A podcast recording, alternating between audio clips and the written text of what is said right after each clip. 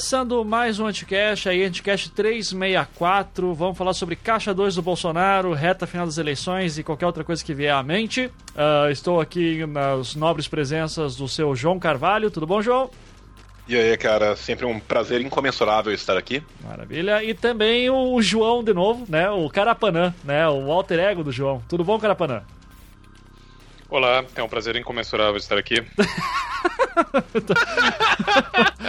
As pessoas já acham que vocês são a mesma pessoa, agora já agora fudeu, né? Mas excelente. Obrigado aí por terem vindo. Uh, a gente, assim, para quem não lembra, né? Agora essa é a reta final de eleições era para durante o segundo turno a gente tá comentando uh, debates, né? Mas temos temos um candidato cuzão que não vai para debate, então fazer o quê? Né? Não pode estar com bolsa de cocô, ok? Cara, essa piada é muito escrota, mas eu, eu vou pro inferno feliz por, por rir dela. Uh, mas enfim. Uh, é, então a gente está fazendo aqui programas para analisar fenômenos, principalmente da questão do Bolsonaro. A gente falou já sobre a questão do autoritarismo democrático nos últimos dois, dois programas. E agora a gente vai fazer esse geralzão. É, já para avisar, eu tinha convidado a Sabrina para participar aqui desse programa. Uh, ela não podia participar tal, e ela deu a dica de chamar a Débora Baldin. Uh, que só que cara eu tô tão enrolado porque eu tô preparando coisas para semana que vem que eu já vou falar sobre isso e eu não consegui entrar em contato com a Débora então eu só queria dar um beijo para Débora uh, cujo trabalho eu sou admirador e vou chamá-la aqui certo? Então hoje é só cueca aqui peço desculpas aí à nação brasileira uh, por causa disso. É, segundo recadinho rápido é, segunda-feira dia 29 de outubro eu e o João estaremos em BH uh, ah, para fazer uma análise sobre o segundo turno, o resultado do segundo turno das eleições. Então, João, explica aí, você, você tem aí os dados certinhos do como é que vai ser o evento? Tenho, cara, tenho sim. O evento vai ser na PUC São Gabriel, às 19 horas, no teatro da PUC São Gabriel. Né, e nós vamos estar tá fazendo a análise dos resultados ao vivo da eleição. Uhum. Né, porque a gente a gente é, é intrépido, cara. Isso. eu, é... eu, eu, eu, digo intrépido, meu avô diria temerário. eu, eu, eu diria de ressaca, provavelmente, porque eu vou ter bebido muito no domingo para aguentar tudo. Uh, então, isso já para avisar que, assim, uh, a gente. Lembrando que o evento é aberto né, ao, ao público, não precisa de se cadastrar antes, é só chegar lá. Isso e chegar chegando. Isso, então PUC Minas, São Gabriel, quem for de Belo Horizonte ou próximo ou quiser viajar até lá, fica à vontade, uh, no, no teatro, e às 19 horas então é só chegar. É, sobre isso também, aqui, já que a gente vai falar sobre esse segundo turno, vai ter transmissão ao vivo, pelo jeito, também, né? Uh, não sei se pela PUC Minas ou pelo curso de jornalismo. Tem que Sim. ficar de olho por isso. Mas, de qualquer maneira, eu vou pegar a gravação depois e vou lançar como feed. Porque a gente ia fazer uma análise do resultado do segundo turno uh, e eu vou deixar para fazer esse ao vivo, para usar esse ao vivo mesmo, com, que vai ser eu e o João. Então, só para o pessoal. Não vai ter live logo depois do, do segundo turno, como eu, eu tinha planejado antes. É, se o Bolsonaro não consegue ir para debate, eu também posso deixar de fazer live depois do segundo turno. Então, fica, é, fica por essas mesmo. É, também dá recadinho de sempre seja patrão do Anticast. Mais do que nunca nós vamos precisar de contribuições, porque o Anticast vai virar um centro de resistência fudido. Uh, e quanto mais eu, eu já estou pensando seriamente em diminuir minhas horas de, uh, de faculdade a partir do ano que vem, de aulas, para poder me dedicar mais aqui à produção de conteúdo e poder justamente ser um centro aí de, de informação para vocês com maior qualidade. E para isso preciso da contribuição de vocês, nobres ouvintes. Então, por favor, entra lá em anticast.com apoia.se.com.br barra seja patrão, tem o um botão lá em cima, contribui através do Catarse e a partir de 5 reais por mês já me ajuda pra porra. Uh, e muita gente tem, tem virado patrão e eu, eu agradeço muito por isso, mas uh, muita gente tem dizendo, parece que está vivendo ainda uns meses atrás em que existia a Cracóvia, pediram para entrar na Cracóvia, o grupo fechado. Gente, não existe mais Cracóvia, tá? É, a Cracóvia virou um. Aliás, ela existe, é do pessoal do É Pau é Pedra uh, hoje, mas eu não tinha mais como tocar o grupo lá em julho, então deixei na mão deles, então o Anticast não tem mais grupo fechado de ouvintes, só para dar esse recado geral. Uh, uma das coisas também que, uh, último recado para falar, uma das coisas que são resultados de contribuições de vocês, é, patrões e patroas, é o fato de eu poder produzir outros podcasts, inclusive o meu mais queridinho, que é o Projeto Humanos, que é o meu outro podcast, que já está no hiato há dois anos e agora finalmente vai voltar semana que vem, dia 31 de outubro. Uh, se você é ouvinte novo do Anticast e nunca ouviu falar do Projeto Humanos, o Projeto Humanos ele é um estilo narrativo, é como filmes que você ouve, é um, é formato storytelling que eu sempre falo por aqui. Uh, é um podcast que eu tenho muito orgulho de ter feito, já fiz três temporadas e mais alguns episódios extras. Uh, e eu tô lançando agora a quarta temporada, que vai ser um caso criminal bizarríssimo. Eu montei um trailer, então gostaria que vocês ouvissem. Só ouça aí o trailer. No início da década de 90, várias crianças desapareceram no estado do Paraná. Essa é a história de um destes casos. Guaratuba, litoral do Paraná, 1992. O menino Evandro Ramos Caetano tinha seis anos de idade e desapareceu em abril. O corpo dele foi encontrado num matagal perto de casa com várias marcas de cirurgia desconfianças começaram quando o corpo do menino foi encontrado aqui, local exato que o pai de Santo Osvaldo Marcineiro indicou para a família no dia seguinte ao desaparecimento. Diógenes é tio do menino Evandro. Bem, em primeiro e lugar... a pessoa que levantou todo o caso, não é isso? A polícia já está convencida de que o corpo de Evandro foi usado num ritual satânico. Um caso criminal que durou mais de 20 anos. O que chama a atenção nas confissões é a lógica, a riqueza de detalhes nas versões dos três. Cortou a mão, cortou outra mão, a orelha. A população revoltada tentou atacar a mulher do prefeito. Começaram a depredar a casa do prefeito Aldo Abage de Guaratuba.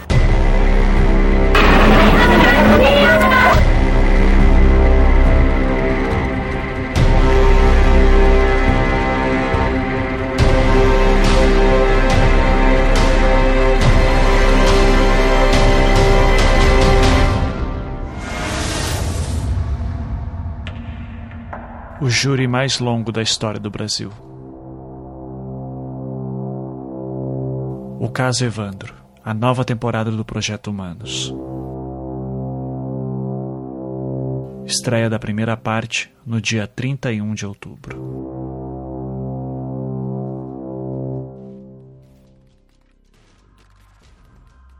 Esse então é o próximo temporada do Projeto Humanos. Eu espero que vocês gostem. O caso Evandro, um caso criminal bizarríssimo uh, e muito instigante. Foram dois anos e pouquinho de pesquisa, dois, três anos de pesquisa intensa.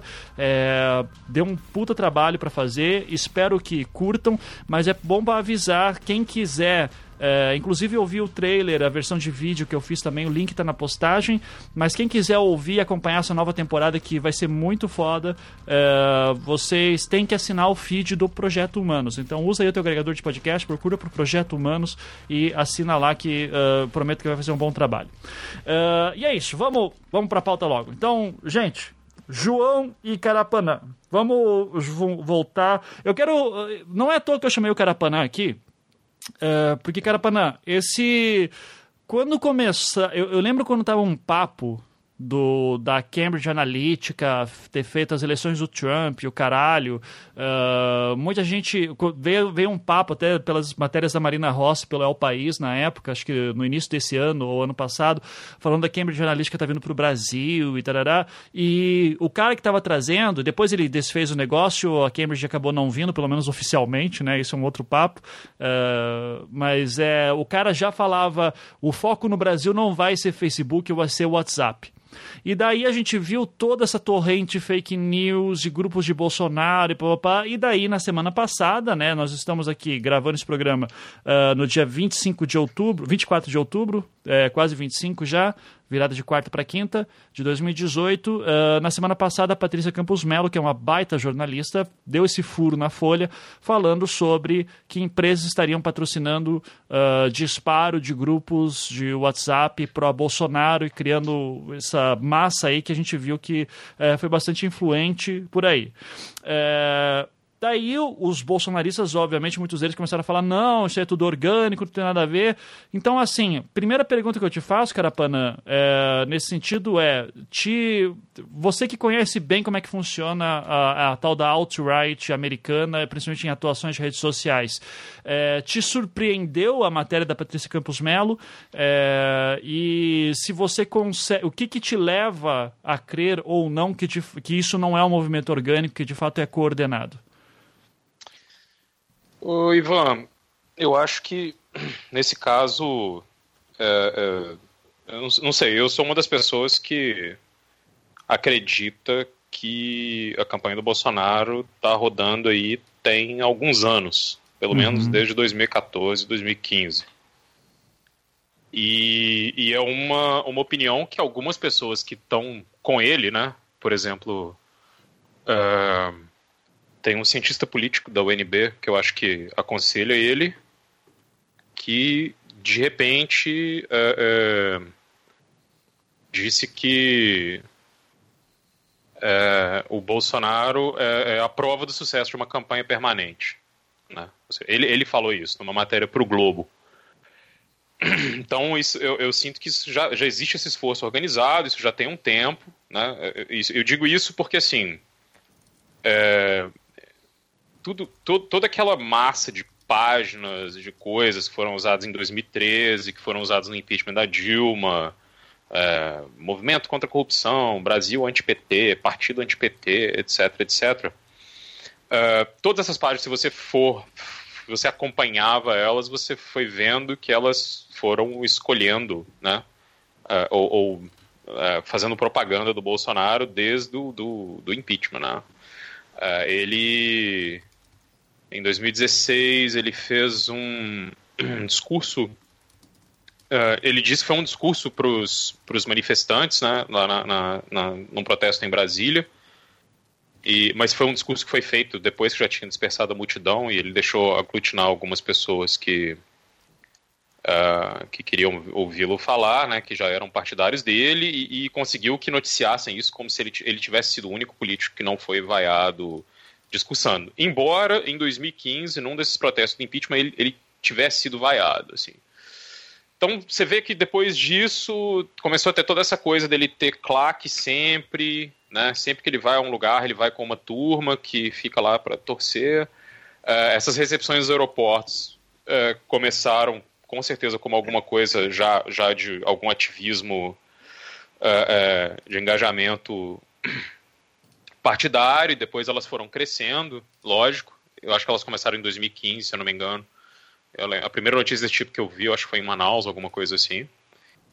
E aí, nesse ponto, eu, eu, não, eu não penso muito no modelo da alt-right, como você falou, né? Eu, eu acho muito mais parecido com campanha de político do leste europeu. Uhum. Uh, coisas tipo que a gente vê na Hungria, na própria Rússia, essa coisa de você pegar um cara que tem um, um discurso uh, extremamente divisivo e você é, é, ou violento, etc. Mas você vendê-lo como alguém, é, é, como um cara bonachão, como um cara gente boa. É, você normaliza esse tipo de, de conduta muito é, radical com memes. Você vai, entendeu? Tipo, tudo isso tem um tem um modus operandi assim. Então, e, a coisa mais fantástica disso é que isso tudo é feito justamente para que as pessoas pensem que tudo é orgânico, né? E não quer dizer, claro, que o cara, depois de tempo fazendo isso, ele vai ter gente que de fato aposta nele, se dedica, né, vai para a campanha. É, o Bolsonaro tem militância. Não é para dizer que isso não existe. Falar isso é estúpido, né? Uhum. Mas essa campanha dele, né, essa, campanha permanente, enfim, começa lá com os programas de televisão, vai para não sei o que, passa depois para uma coisa. Uh, e o jeito de chamar a atenção. Se você olha o Google Trends do cara, Uh, antes dele, dele ser esfaqueado, o, o, momento em que ele foi mais buscado foi justamente no, naquela fala vergonhosa durante a votação do impeachment uh, na Câmara. Uhum. E, e tu, tu, ou seja, tudo isso são meio modos de chamar atenção e de, de conseguir centrar a, a, a atenção a, em torno da figura dele, assim. E uma coisa que é interessante eu digo isso porque eu sou uma das pessoas que não tenho nenhum. Não fui um desses malucos que achava que o segundo turno ia se dar entre Alckmin e algum candidato do PT, que tudo era fácil, do tipo. Eu sou um daqueles doidos que está falando o contrário tem anos também, né? Então. É, mas é, era muito interessante observar que eu acho que em 2016 ele já tinha 25% de intenção de votos nas, nas camadas mais altas, assim, pessoal que ganha mais que 10 salários mínimos, etc. Então, você teve você tinha ali, né, mesmo quando ele tinha 8% de intenção de votos, 4% de intenção de votos, uh, a gente já tinha alguma coisa bem criada, né, bem montada uh, para que ele pudesse, uh, enfim, conseguir fazer uma campanha de sucesso. Assim. Quem duvidou disso, ou quem achou que a televisão ia mudar o que estava sendo construído aí há anos, se enganou, né? E aí saiu uma matéria, só para terminar essa fala, saiu uma matéria na época agora, que é bem interessante, porque tem um marqueteiro que dá. Ele, ele dá uma entrevista sobre condição de anonimato, e ele diz que já estava trabalhando para a família Bolsonaro há dois anos. Né? Uh, isso é uma coisa que achei bem interessante, na verdade. Ele fala, ele fala que tem, tem dois anos que ele estava trabalhando, mas a empresa dele rompeu uh, o contrato com eles por, justamente por causa dessa. quando começaram a usar muita notícia falsa como estratégia uh, de, de marketing. E, essa, e, e nessa matéria, uh, uma matéria escrita pelo Gabriel Ferreira uh, o João, e o João Pedro Soares, né? Ela, ela, o cara meio que fala como que eles organizaram, uh, como eles organizavam os grupos, né? Como que os caras uh, puxavam esses grupos, iam chamando um pessoal, recrutando pessoas, enfim. Você vai fazendo isso também por, por grupo de interesse. Depois, quando o grupo começa a funcionar, você sai e começa a colocar outro. E aí, enfim, eles dão vários detalhes, eles falam sobre como que a coisa toda era organizada e tudo. E aí, e aí é muito bom você ter lembrado que o André Toreto, o, o, o que estava trazendo a Cambridge Analytica para cá, já, ele, ele tinha citado que o WhatsApp ia ser a grande coisa. E eu acho que quem duvidou disso uh, uh, não, não, não tem motivo para isso, né? Uh, o que, que, é? Qual a maioria dos, dos pacotes de dados de operadora eles, eles preveem WhatsApp de graça, cara. Quem... É, tem até pra, o lance, da... né, que, que muita gente comentou no Twitter de uh, a maioria dos brasileiros usa planos pré-pagos, uh, com o WhatsApp liberado, e uh, muitas notícias falsas vêm com links que mesmo que você clique nela, daí você vai começar a pagar a franquia, e daí você não tem crédito para isso, né? Uh, enfim, continue, só para colocar esse adendo. Não, mas é isso, ou seja, para uma parcela substancial da, da, da população, uh, a internet é as redes sociais. E para uma parte maior ainda, ela é o WhatsApp. Ou seja, o cara tá recebendo um áudio no WhatsApp. Ah, o PT, a Venezuela, aqui vai ser igual. O Haddad foi lá na Venezuela e disse que vai acabar com tudo igual o Maduro fez. Qual que é o, qual que é o jeito? Né? Do tipo, porque ainda tem essa coisa né, de gerar o conteúdo como se fosse uma outra pessoa falando, né? Não é, não é vertical, não é a mídia, não é o governo, não é não sei o que. Embora, claro, seja um movimento organizado, um movimento político que faz isso. E aí você nunca vai saber, né, quem, se alguém que gerou isso gerou espontaneamente, mandou. Sempre quando é uma coisa que é um tipo de mentira que, que eu vejo que é deliberada, né, no sentido de que não é uma interpretação comum errada sobre alguma coisa. É alguma coisa que o cara senta lá e grava um áudio sobre alguma coisa que é obviamente falsa. Né? Uh, e, e, que é muito fácil ver que é falso. Assim. E isso é o que me faz desconfiar mais de que existe gente que passa uh, um tempo enorme gerando isso. Assim. E aí, bem, é, nesse tipo de, de, de canal, né? Quando você cria essa rede, tudo, ainda existia uma outra. É, é, teve uma matéria do Estadão uh, recente sobre uma empresa chamada Raposo Tavares Associados. Raposo Fernandes Associados, é isso? Não é a matéria da, da época que a Helena então, escreveu? Não, a Helena Borges tinha feito uma matéria sobre isso já, sobre esse pessoal, que geriam vários sites de, de Inclusive esses sites de notícia falsa aí que o MBL circulava, né? Tipo, uns nomes esquisitos aí. A Helena tinha feito uma matéria sobre eles há meses atrás, né? Uh, uh, já no começo do ano, se eu não me engano, em, em fevereiro. Já e... te digo, mas acho que foi um pouco mais pra frente. É, mas foi, mas foi, foi muito. Foi algo assim. Foi, foi bem no começo do ano, eu acho. Não, não, não, foi, não foi depois de, de junho, não. Uhum. E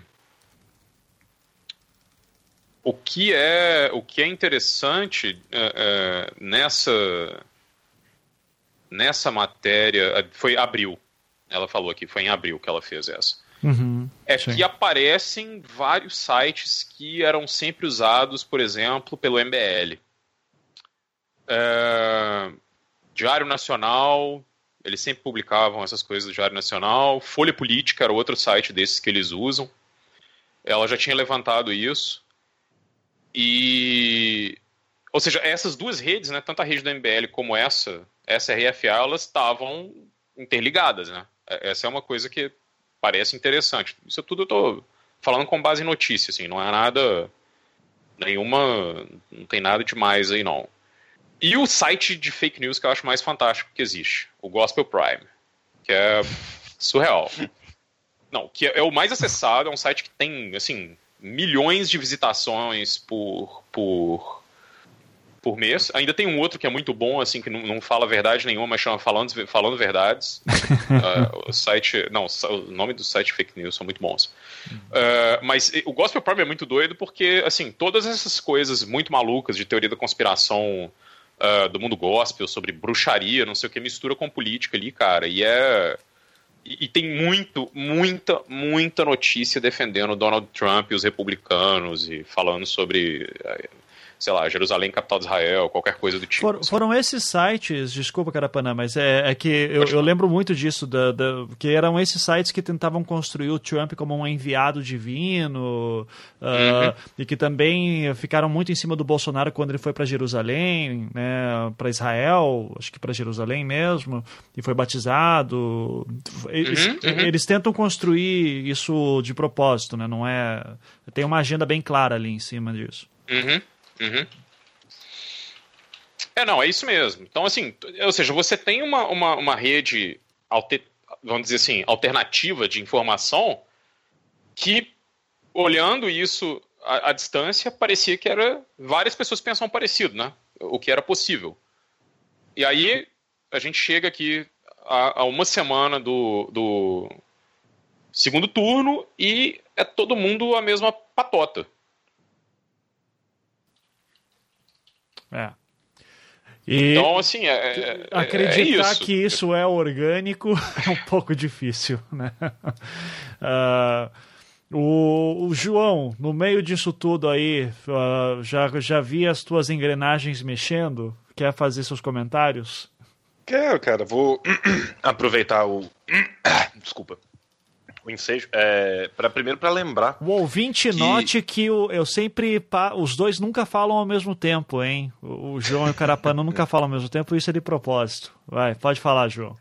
Ah, na reportagem, né, original da Patrícia, há sete dias atrás, que foi o estupim do, da, da, da, veiculação né, na, na, grande mídia do caso como um todo, eu só quero lembrar que a reportagem não fala só do Bolsonaro, ela fala também do Zema, candidato ao governo de Minas Gerais pelo Novo.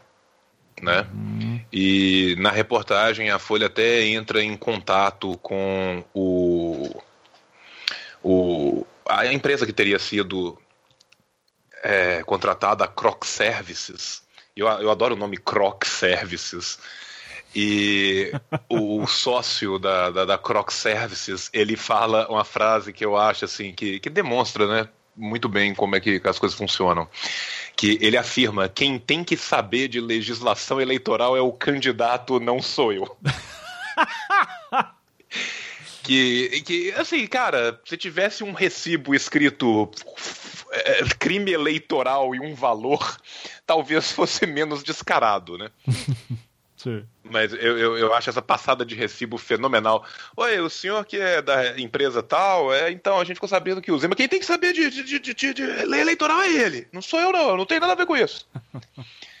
e, mas aí, assim, tem esse momento maravilhoso. E só para falar do, do quanto as coisas são orgânicas, hoje eu não sei se vocês tiveram o prazer de acompanhar as trending topics do, do nosso querido Twitter hoje. Hoje à tarde subiu a trend topic é, Bolsonaro presidente, escrito errado. Aham, uhum, eu vi. Que saiu com 14 mil tweets ao mesmo tempo, de uma vez. Uhum. Todos escritos errado. Mas isso é orgânico, todo mundo combinou isso. É isso. totalmente orgânico, todo mundo combinou. De todos os bots combinaram entre si na reunião dos bots de escrever a trending topic errado, que para mim mostra bastante, né, a organicidade disso, né? Só lembrando, né, do, do fenômeno que a gente teve no final do primeiro turno e o o Carapanã falou do, do Gospel Prime, teve uma reportagem do Gospel Prime há pouco tempo, acho que é de ontem, falando como que o Ibope prova que não teve nada de errado no primeiro turno. Eu não vi é. essa. Não, teve, teve. Recomendo a, a, le a leitura no Gospel Prime. E todo mundo vai lembrar que no final do primeiro turno a gente teve não apenas né, a, a, o catapultamento da, da campanha do Bolsonaro, né, que depois do atentado se manteve, né, o atentado não teve um crescimento, um impacto muito grande nas duas primeiras semanas, se manteve na casa dos 20 e poucos por cento. No final da campanha ele bateu quase em 30 e finalmente na última semana ele foi para 30 e tantos, que deu 46% dos votos válidos. Juntamente com esse fenômeno, a gente também teve a, as pessoas que nadaram na pororoca de chorume, né? que no caso a gente teve o, o High Witzel, né, no, no Rio de Janeiro, a gente teve o Zema aqui em Minas Gerais e no Distrito Federal, eu esqueci o nome dele agora, alguém, alguém lembra de cor para eu não ter que procurar? Não. Pô, o, o cara também do Distrito Federal que estava lá no fundo, tava com 8% e e foi pro segundo turno? E foi pro segundo turno. Já, Também te, era... já te digo, pode ir falando um, aí. o Ibanês. Ah, Ibanês. Ibanês. Uhum. Isso. Ibanês, é, que... aquela guitarra muito boa também. Aquela guitarra muito boa, Ibanês. Uhum. Que também, assim, foi catapultado misticamente no final do, do primeiro turno. Né? Eu, como todo mundo tem familiares né, que estão infectados né, pelo, pelo fascismo brasileiro, então, além de, da gente entrar e pesquisar e ver, a gente também tem os relatos maravilhosos que a gente recebe dessas correntes de WhatsApp. E já uma semana antes do primeiro turno, ou eu, eu comecei a perceber entre vários grupos as pessoas começando a falar muito do Zema e o Zema ele já estava fazendo campanha Bolsozema há, algum tempo no interior de Minas, mas isso aumentou consideravelmente e saiu depois da reportagem mostrando que isso foi impulsionado dentro do dentro desse mesmo esquema, né? Então a gente vê aí o tanto que a organicidade disso.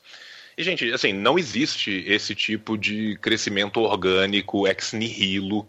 É, eu concordo com o Carapanã, eu fui um dos idiotas que, que, que, acha, que achou que as coisas iam ser diferentes não foram.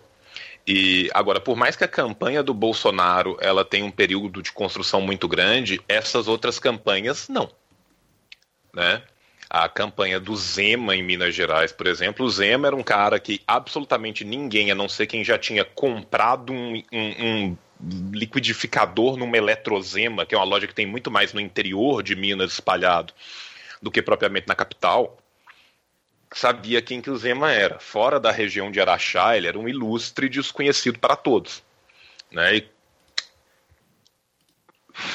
É uma pessoa que, tipo assim, demonstra a cada oportunidade que ele pode todo o seu completo despreparo.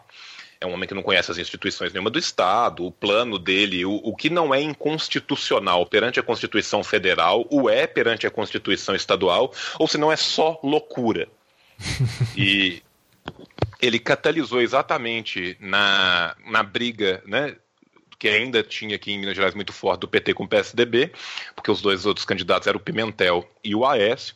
E também isso foi um fenômeno que também aconteceu em alguns estados com candidaturas para senadores, aonde os senadores que estavam em primeiro, né, falando aqui de três principalmente, né, a Dilma, o, o Requião e o, e o Suplicy acabaram indo para trás.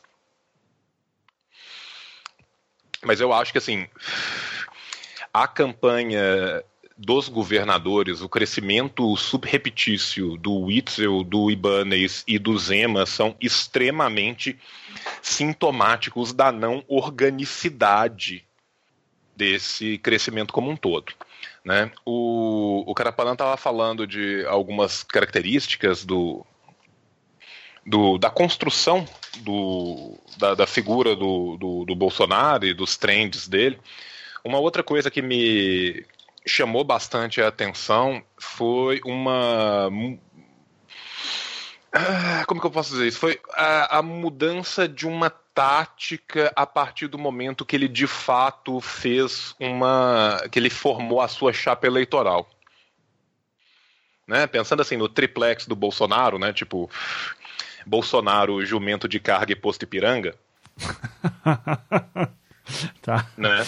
Uhum. A, a, a, gente tem algo que é feito por eles, que tem vários. Cara, tem quem, quem estuda urbanismo militar, e eu venho estudando muito urbanismo militar, até porque eu vou fazer um Revolu Show sobre urbanismo militar agora. Isso é um trópico de discurso muito comum dentro da, do, do, do, novo urbanismo militar e dentro da nova militarização e, e principalmente da, da questão da, das net wars e das guerras de quarta geração.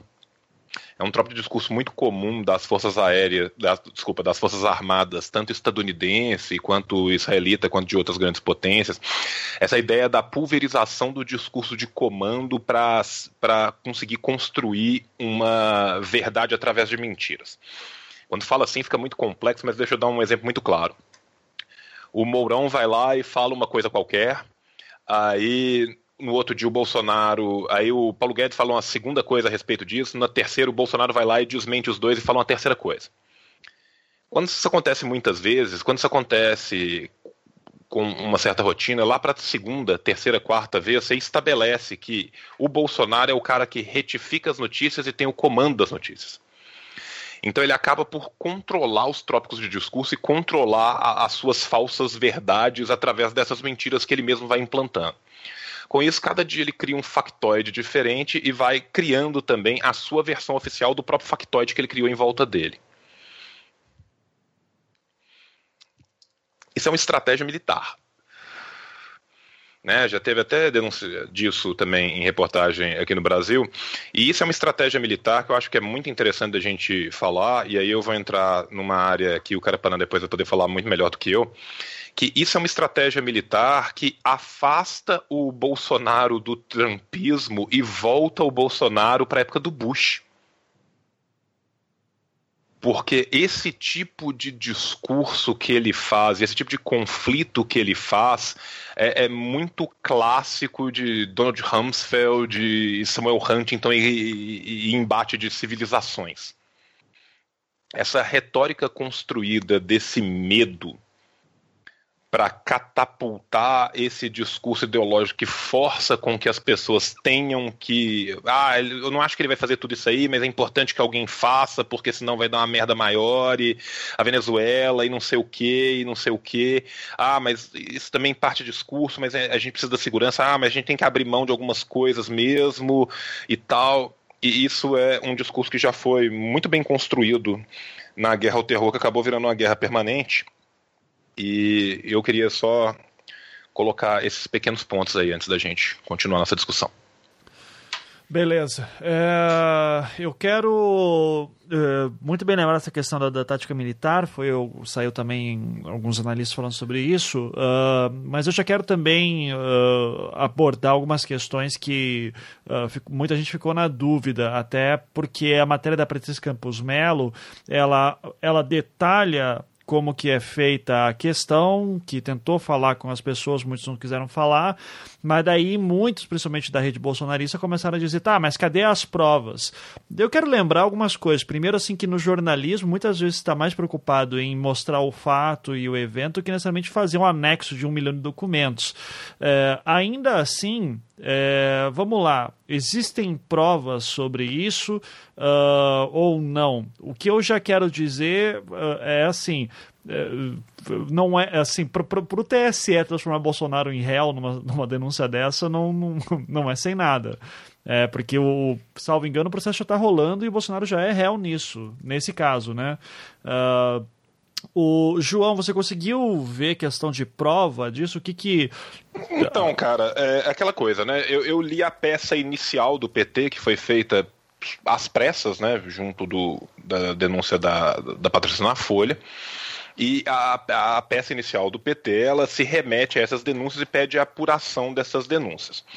Depois disso, a gente acabou tendo algumas passadas bizarras de recibo que servem circunstancialmente para mostrar algumas coisas muito estranhas. Então, por exemplo, na sexta-feira né, da, da semana passada ainda, né, o, o WhatsApp ele baniu 100 mil usuários uhum. De uma tacada só. Nesses 100 mil banimentos, a gente teve um momento lindo e maravilhoso do filho do Bolsonaro reclamando que baniram a conta dele com milhares de grupos. Sim. Né? E assim, é, assim, assim como eu e como você, né, Ivan, a gente conta os nossos grupos de WhatsApp na dezena de milhar, né? Uhum. Que é uma coisa super comum. Para além disso, a, no sábado ainda a Polícia Federal instalou um inquérito a Doge pediu instalação de inquérito, né, pela, pela PGR também. Então, assim, a gente tem vários inquéritos ocorrendo ao mesmo tempo. Né? Pouco tempo depois disso, voltou à tona um vídeo postado pelo próprio Bolsonaro, aonde o, o se eu não me engano é o Avan e o Gazin que estão juntos no vídeo, que são dois empresários que apoiam a campanha deles eles falam no vídeo, né? Que ah, tem que ser no primeiro turno. E aí o Gazin, que tá junto com o Avan, o Avan não fala isso em momento nenhum, o Gazin fala isso, pra gente não gastar mais dinheiro, tem que ser no primeiro turno para não ter que gastar mais com o segundo turno. E quando você vai no TSE, não existem doações hum, nem do Avan nem do Gazin. Uhum. Então, assim, para não gastar o quê? Seus, seus lindos rostos em vídeo? né? Então, assim, é, é, óbvio que isso é de uma circunstancialidade enorme, que o sujeito pode alegar um milhão de coisas diferentes perante a lei. Isso não é uma prova substancial. Então, assim, normalmente, uma frase que eu acho fenomenal, que diziam muito em relação ao Lula, normalmente bandido não dá recibo, né? Sim. Para além disso, boa parte das empresas que foram contactadas, como no caso do Zema, por exemplo, a própria empresa falou que sim aconteceu. Uma outra coisa que também aconteceu foi que essa mesma empresa que, que serviu ao Zema, a Croc Services, teria feito também, né, e isso a Folha que, que veiculou, né, uma proposta de disparos em massa ao PSDB que teria recusado a, a proposta. Quando a reportagem saiu, o, o, próprio candidato, o Bolsonaro, ele falou do apoio que ele estava recebendo de vários empresários, que era um apoio voluntário tal, e não sei o quê. A questão é que não existe apoio voluntário perante a, a lei eleitoral. Uhum. Né? Então, assim, você tem todas essas circunstâncias cuja materialidade das provas ao que foi entregue até agora, né?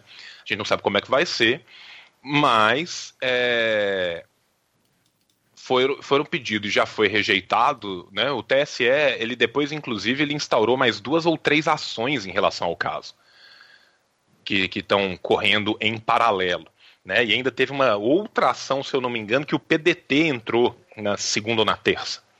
É, o PDT pediu. Uh, o, o, PT pediu cassação de chapa e o PDT pediu também para impugnar na, a né, eleição. A eleição, né? Para cancelar é. a eleição, é. Uhum. Então, assim, a, a, as provas que você tem a, até o momento que eu tô me lembrando de cabeça são essas. O, o, o Carapanã lembra de mais algumas?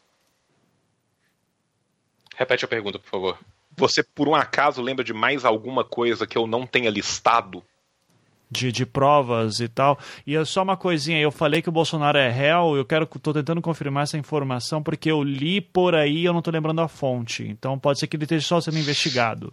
Tá, e não eu, eu acho ainda. que aceitaram a denúncia, é. eu acho que réu, réu não, não, não, não tenho certeza. Só para avisar, esse é o Carapanã Mas... falando, a voz é parecida mesmo, eu sei. Fica à vontade.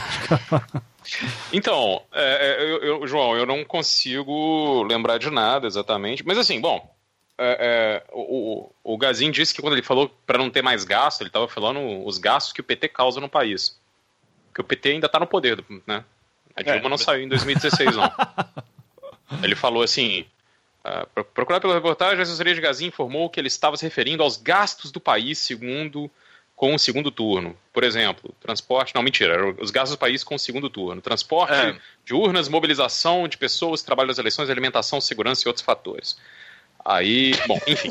é, tipo, assim, né? tipo assim, a, a, frase do cara é pra gente não ter que gastar mais e o gasto era a gente plural majestado de PT. Para né? nós não ter que gastar mais. Não, e, e, aí a questão é, não, é ele como cidadão brasileiro tá interessado na ah, boa aplicação dos impostos. Vocês não estão entendendo, gente? Menos Marx, mais Mises. Porra. então, é, mas, mas, isso aí, eu digo assim, tudo isso sendo circunstancial, etc., se configura caixa 2 ou não configura, tipo, bom, não vou ficar bancando CSI discutindo isso, mas, mas o que eu acho mais mais interessante é, é, é como, como algo foi montado através da internet e, e, e para mim, assim, o fato, né, de que a gente estava discutindo essas evidências de que tudo, né, as coisas tiveram ah, uma certa organicidade. Desculpa, só mais uma coisa, é, também Vou teve falar. a exclusão não só do, do, das contas de WhatsApp, como também teve uma exclusão de redes de páginas pelo Facebook também. Não, isso é o que eu estava falando. Que lembrando, essa, essa é tudo o mesmo dono. É tudo mesmo dono. Facebook sim, é sim. é dono do WhatsApp, então é só para lembrar, né? Uhum. Não, é, então, a, a, essa, essa rede que eu estava falando, Raposo Fernandes Associados, que é a que geria essas páginas, inclusive que tinha páginas que o MBL publicava, que eles geriam, é, é essa galera que eles foram excluídos. Uh, depois, porque o Estadão fez uma notícia sobre isso, olha que loucura. Depois da notícia da Helena. Uhum. Eles fizeram uma notícia sobre isso e aí o, o Facebook excluiu a rede deles. Porque aí tem aquela coisa: os caras falam assim, ah, o Facebook está excluindo, liberdade de expressão, etc. E aí o problema do Facebook é o seguinte: você, como uma entidade, uma empresa, você não pode ter 100 páginas no Facebook. Assim, existe uma regra, né, de quantas. Cada CNPJ. Cada... Alô? Não, pode, pode falar, pode falar. Pode falar, cara, para não. O, então, o João uh, só tá não, avisando não, não, que vai tomar água. Fica é, tranquilo. Não, então, e aí o que, o que, que aconteceu? Os caras, eles foram, eles foram excluídos porque, por causa disso, na verdade, por causa dessa, esse tipo de regra, ou seja, o Facebook entende que isso configura um tipo de falsidade ideológica ou alguma coisa que está contra as regras de uso deles. É, basicamente eles percebem e... ações coordenadas de páginas, isso. né? Então daí que, ali dentro. Uhum. Só que essa rede essa rede, cara, é, essa rede tinha mais engajamento do que uh, sei lá, o, a fanpage do Neymar, sacou? Sim. A fanpage da Madonna. Então, tipo, os caras tinham 12 milhões de interações no Facebook em, em um mês, uhum. com 28 páginas. Então eles tinham muito, eles tinham. É, era uma coisa bem. Uh, bem grande, assim. E aí, o que é, o que é interessante né, nesse tipo de, de Porque assim, ah, tudo bem, você pode ter, sei lá. Tanto é que a página do próprio MBL nunca foi deletada, né? Ela nunca foi apagada. Uhum. O que foram apagados foram essas páginas auxiliares que esses caras usam. E é interessante isso. é, é, é, não sei, eu acho. Bom, eu não tinha ideia de CNPJ, mas se você olhava, você ia no Facebook ver, né, ficar lá cavando, vendo o que, que as pessoas estão postando e etc. É, era, era bem interessante como você tinha. Essa coisa de existir uma coordenação em torno disso parecia algo que estava acontecendo aí pelo menos desde 2016. E ainda existe uma outra coisa que é interessante, que são os eventos, né, cara? Porque eu, eu, eu falo que tem alguns eventos que serviram para catapultar a, a, a candidatura do Bolsonaro antes das eleições. E. Bom, um deles não tem nada a ver com, com, com o próprio candidato, claro, que eu acho que foi aquela, aqueles conflitos nos presídios, né? Uh, enfim, PCC, Família do Norte, Comando Vermelho brigando e teve decapitação, aquela loucura toda, e aí ele conseguiu uma proeminência ali, pra, foi o cara que foi lá falar, tem que ser duro, tem que ser não sei o que, tem que acabar com o Mas aí entra uma coisa que já tinha sido noticiada também pelo Estadão, que era algo na greve dos policiais do Espírito Santo. E aí tem uma matéria do Estadão que o título dela é Rede de Bolsonaro na teia do Montinho. E, ou seja, ele fala que os, a rede de apoio que ele tem no Estado são as pessoas que ajudaram a, a, a montinar os, ou, enfim, os grevistas da Polícia Militar é, no Espírito Santo, né? Uh, inclusive um ex-deputado e, e, um deputado federal que seriam aliados dele lá. Esse, e, ou seja, essas coisas todas aí que estão, né, estavam acontecendo. Aí eu também não sei se os caras queriam fazer a greve e aí chama lá o meio que se ajudam na campanha, se isso entra como outra coisa, porque o outro evento que aconteceu depois disso esse ano, que também foi usado para fazer campanha para ele, foi a greve dos caminhoneiros, né? Porque não se iludam, né? Falar de intervenção militar, igual começou a acontecer no, no movimento lá, e não foi orgânico, se você olhar, as pessoas estavam colocando essas faixas, tem grupos de gente aí que, inclusive, candidatou pelo PSL, uh, uh, grupos de pessoas que estavam se organizando em torno disso. Ou seja, tudo isso aí, os caras, eles. eles e, tinha empresário que estava bancando, e tinha coisa. Ou seja, você teve um. Teve um aí que era um dono de, de, caminhão, que foi um desses que organizou, fez vídeo, disse que tem intervenção militar, parou em viaduto e ficou gritando, palavra de ordem. Ou seja, é, tudo isso, cara, foi. É, é, eu acho que foi, em alguma medida, aproveitado pela campanha, organizado junto com a campanha. Tudo isso foi mobilização tudo isso teve, teve algum grau de. Não sei, de. de é, se, se organizou alguma coisa ali para colocar essas pautas. E, bom, mesmo com tudo isso, o cara podia não ter sido eleito. Eu acho que o melhor cabo eleitoral dele foi o Adélio, né? Com, com a faca. Então, do tipo. Uh, mas aí tentar dizer que isso teve alguma coisa a ver com, com, algum planejamento é muito teoria da conspiração, né? Não, mas calma, que saiu a matéria. Vocês viram o negócio lá do Domingo Espetacular do, do RC? ah, não, cara, eu acho que o vídeo é editado. Essa coisa é muito o fácil. O vídeo editado, que 6 minutos e 24, alguém atrás fala câncer de intestino. E aí aparece ele sorrindo. ô, ô, bicho, né? É. Assim, eu não vou cair em teoria da conspiração, mas puta que não, pariu. Não. É muito. É, o editor não, então, de vídeo cara... tava de sacanagem ali, cara cara. Não é possível. É, eu acho que sim. Eu acho que tava de sacanagem. Não, mas eu não sei, cara, porque eu não vi o vídeo. Eu, eu achei. Me... Cara, eu vi o vídeo. O melhor para mim é que é uma hora que ele tá fazendo um ultrassom sorrindo, velho. Aham. Uhum. Então, Sacou? Mas... Tipo assim, eu não tô questionando a psicopatologia da pessoa que faz as declarações que ele dá, mas chegar no ponto de sorrir pro câncer, cara, eu acho que não tá, não. Caras, mas eu acho que. Eu acho. Eu, eu, vi o vídeo pelo Facebook. Qualquer um pode ter enfiado qualquer áudio ali no meio. Não, não, cara. não, não. Eu vi, eu vi no canal oficial da R7, dá pra ver muito claramente, cara. É, no canal Puta oficial. Merda. Então, ah, não, é... então, então, então tá. Então mas, vamos, assim... vamos, vamos, todo mundo botar chapéu de alumínio aqui, porque agora fudeu. Cara. Assim, Então, mas eu assim. quero deixar muito claro que eu não acredito na teoria Cara, da eu- conspiração. Eu, eu vi no Twitter, você viu no, no R7, no vídeo do R7, dá pra ouvir o câncer de intestino? Dá, no- dá, dá. É, é, dá, dá pra ouvir no, no canal oficial do R7, dá pra ouvir o câncer de intestino.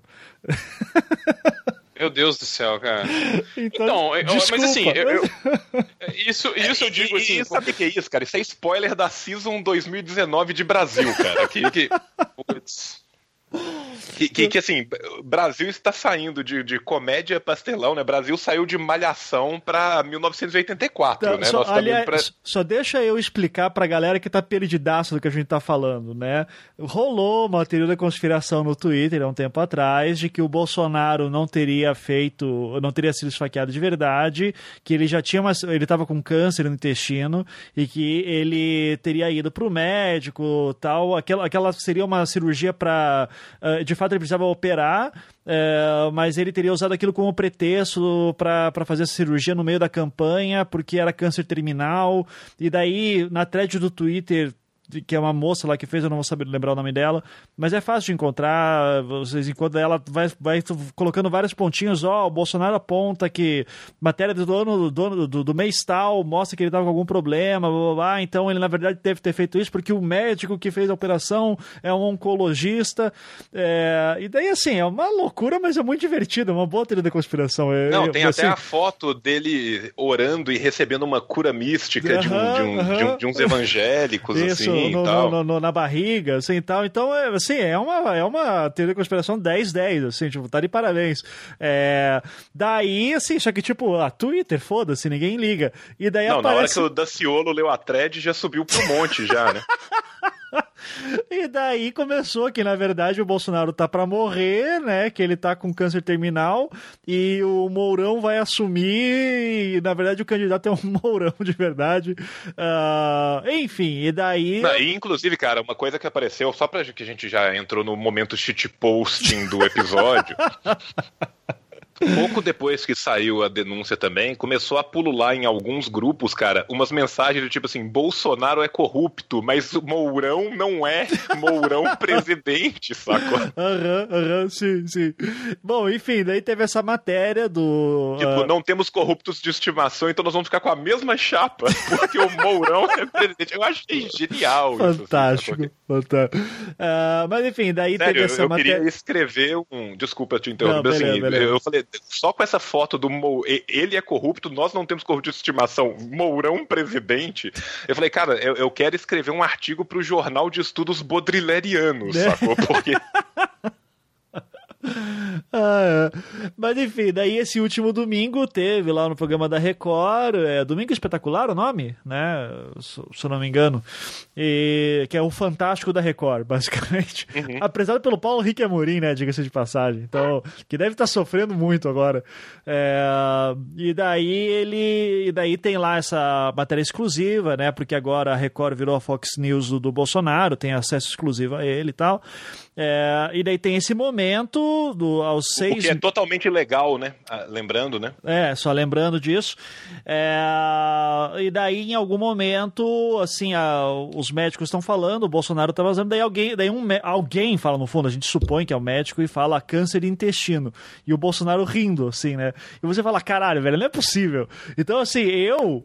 Assim, a teoria da conspiração foi a toda hoje no Twitter de novo, voltou a toda, mas eu suponho, suponho duas coisas. Ou é uma conversa paralela que não tem nada a ver, o editor de vídeo deu uma sacaneada ali, assim, pra tipo, opa, vou tentar é, deixar a galera maluca.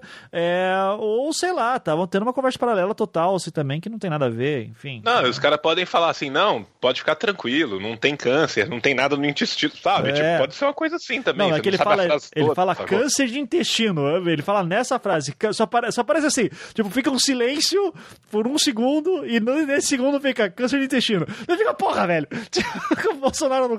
Mas enfim, né? Fica aí a dica. É, é- é uma teoria da conspiração, assim, boa. É, vai- dar, vai dar pano pra manga pros próximas décadas, assim, espero, né?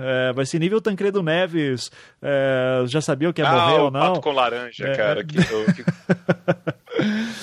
Mas enfim, uh, ok, voltando. Onde é que a gente estava falando antes? Eu já, Não, já é me... eu, eu tava tá. falando dos vários eventos que foram Tá. Ah, ajudando sim, por ele a construir a imagem. Aham, e aí aham. eu disse que o evento final foi, foi né, o, o evento que mais potencializou a candidatura dele foi a facada. Mas Sim. que, enquanto nos outros a gente tem uma, uma óbvia, né, é, é claro, você tem evidência, você tem tudo de que é, ou, ou foi orquestrado por gente ligada a ele, né, ou, ou, ou gente ligada a ele se aproveitou disso para somar a, a campanha. É, No caso da facada, eu, eu diria que não, não, né, não, não, não, não vamos, não, não podemos ir tão longe. Uhum. Mas que de fato o, o que é interessante, assim, além de tudo, né? tentaram matar um candidato, etc. Uma coisa que acho que, sei lá. Em eleição no Brasil, isso é uma coisa bem República Velha, assim, pra, pelo menos no candidato a presidente, né? E o que acontece é que é, isso deu para ele uma imagem de convalescente, de, de vítima, etc.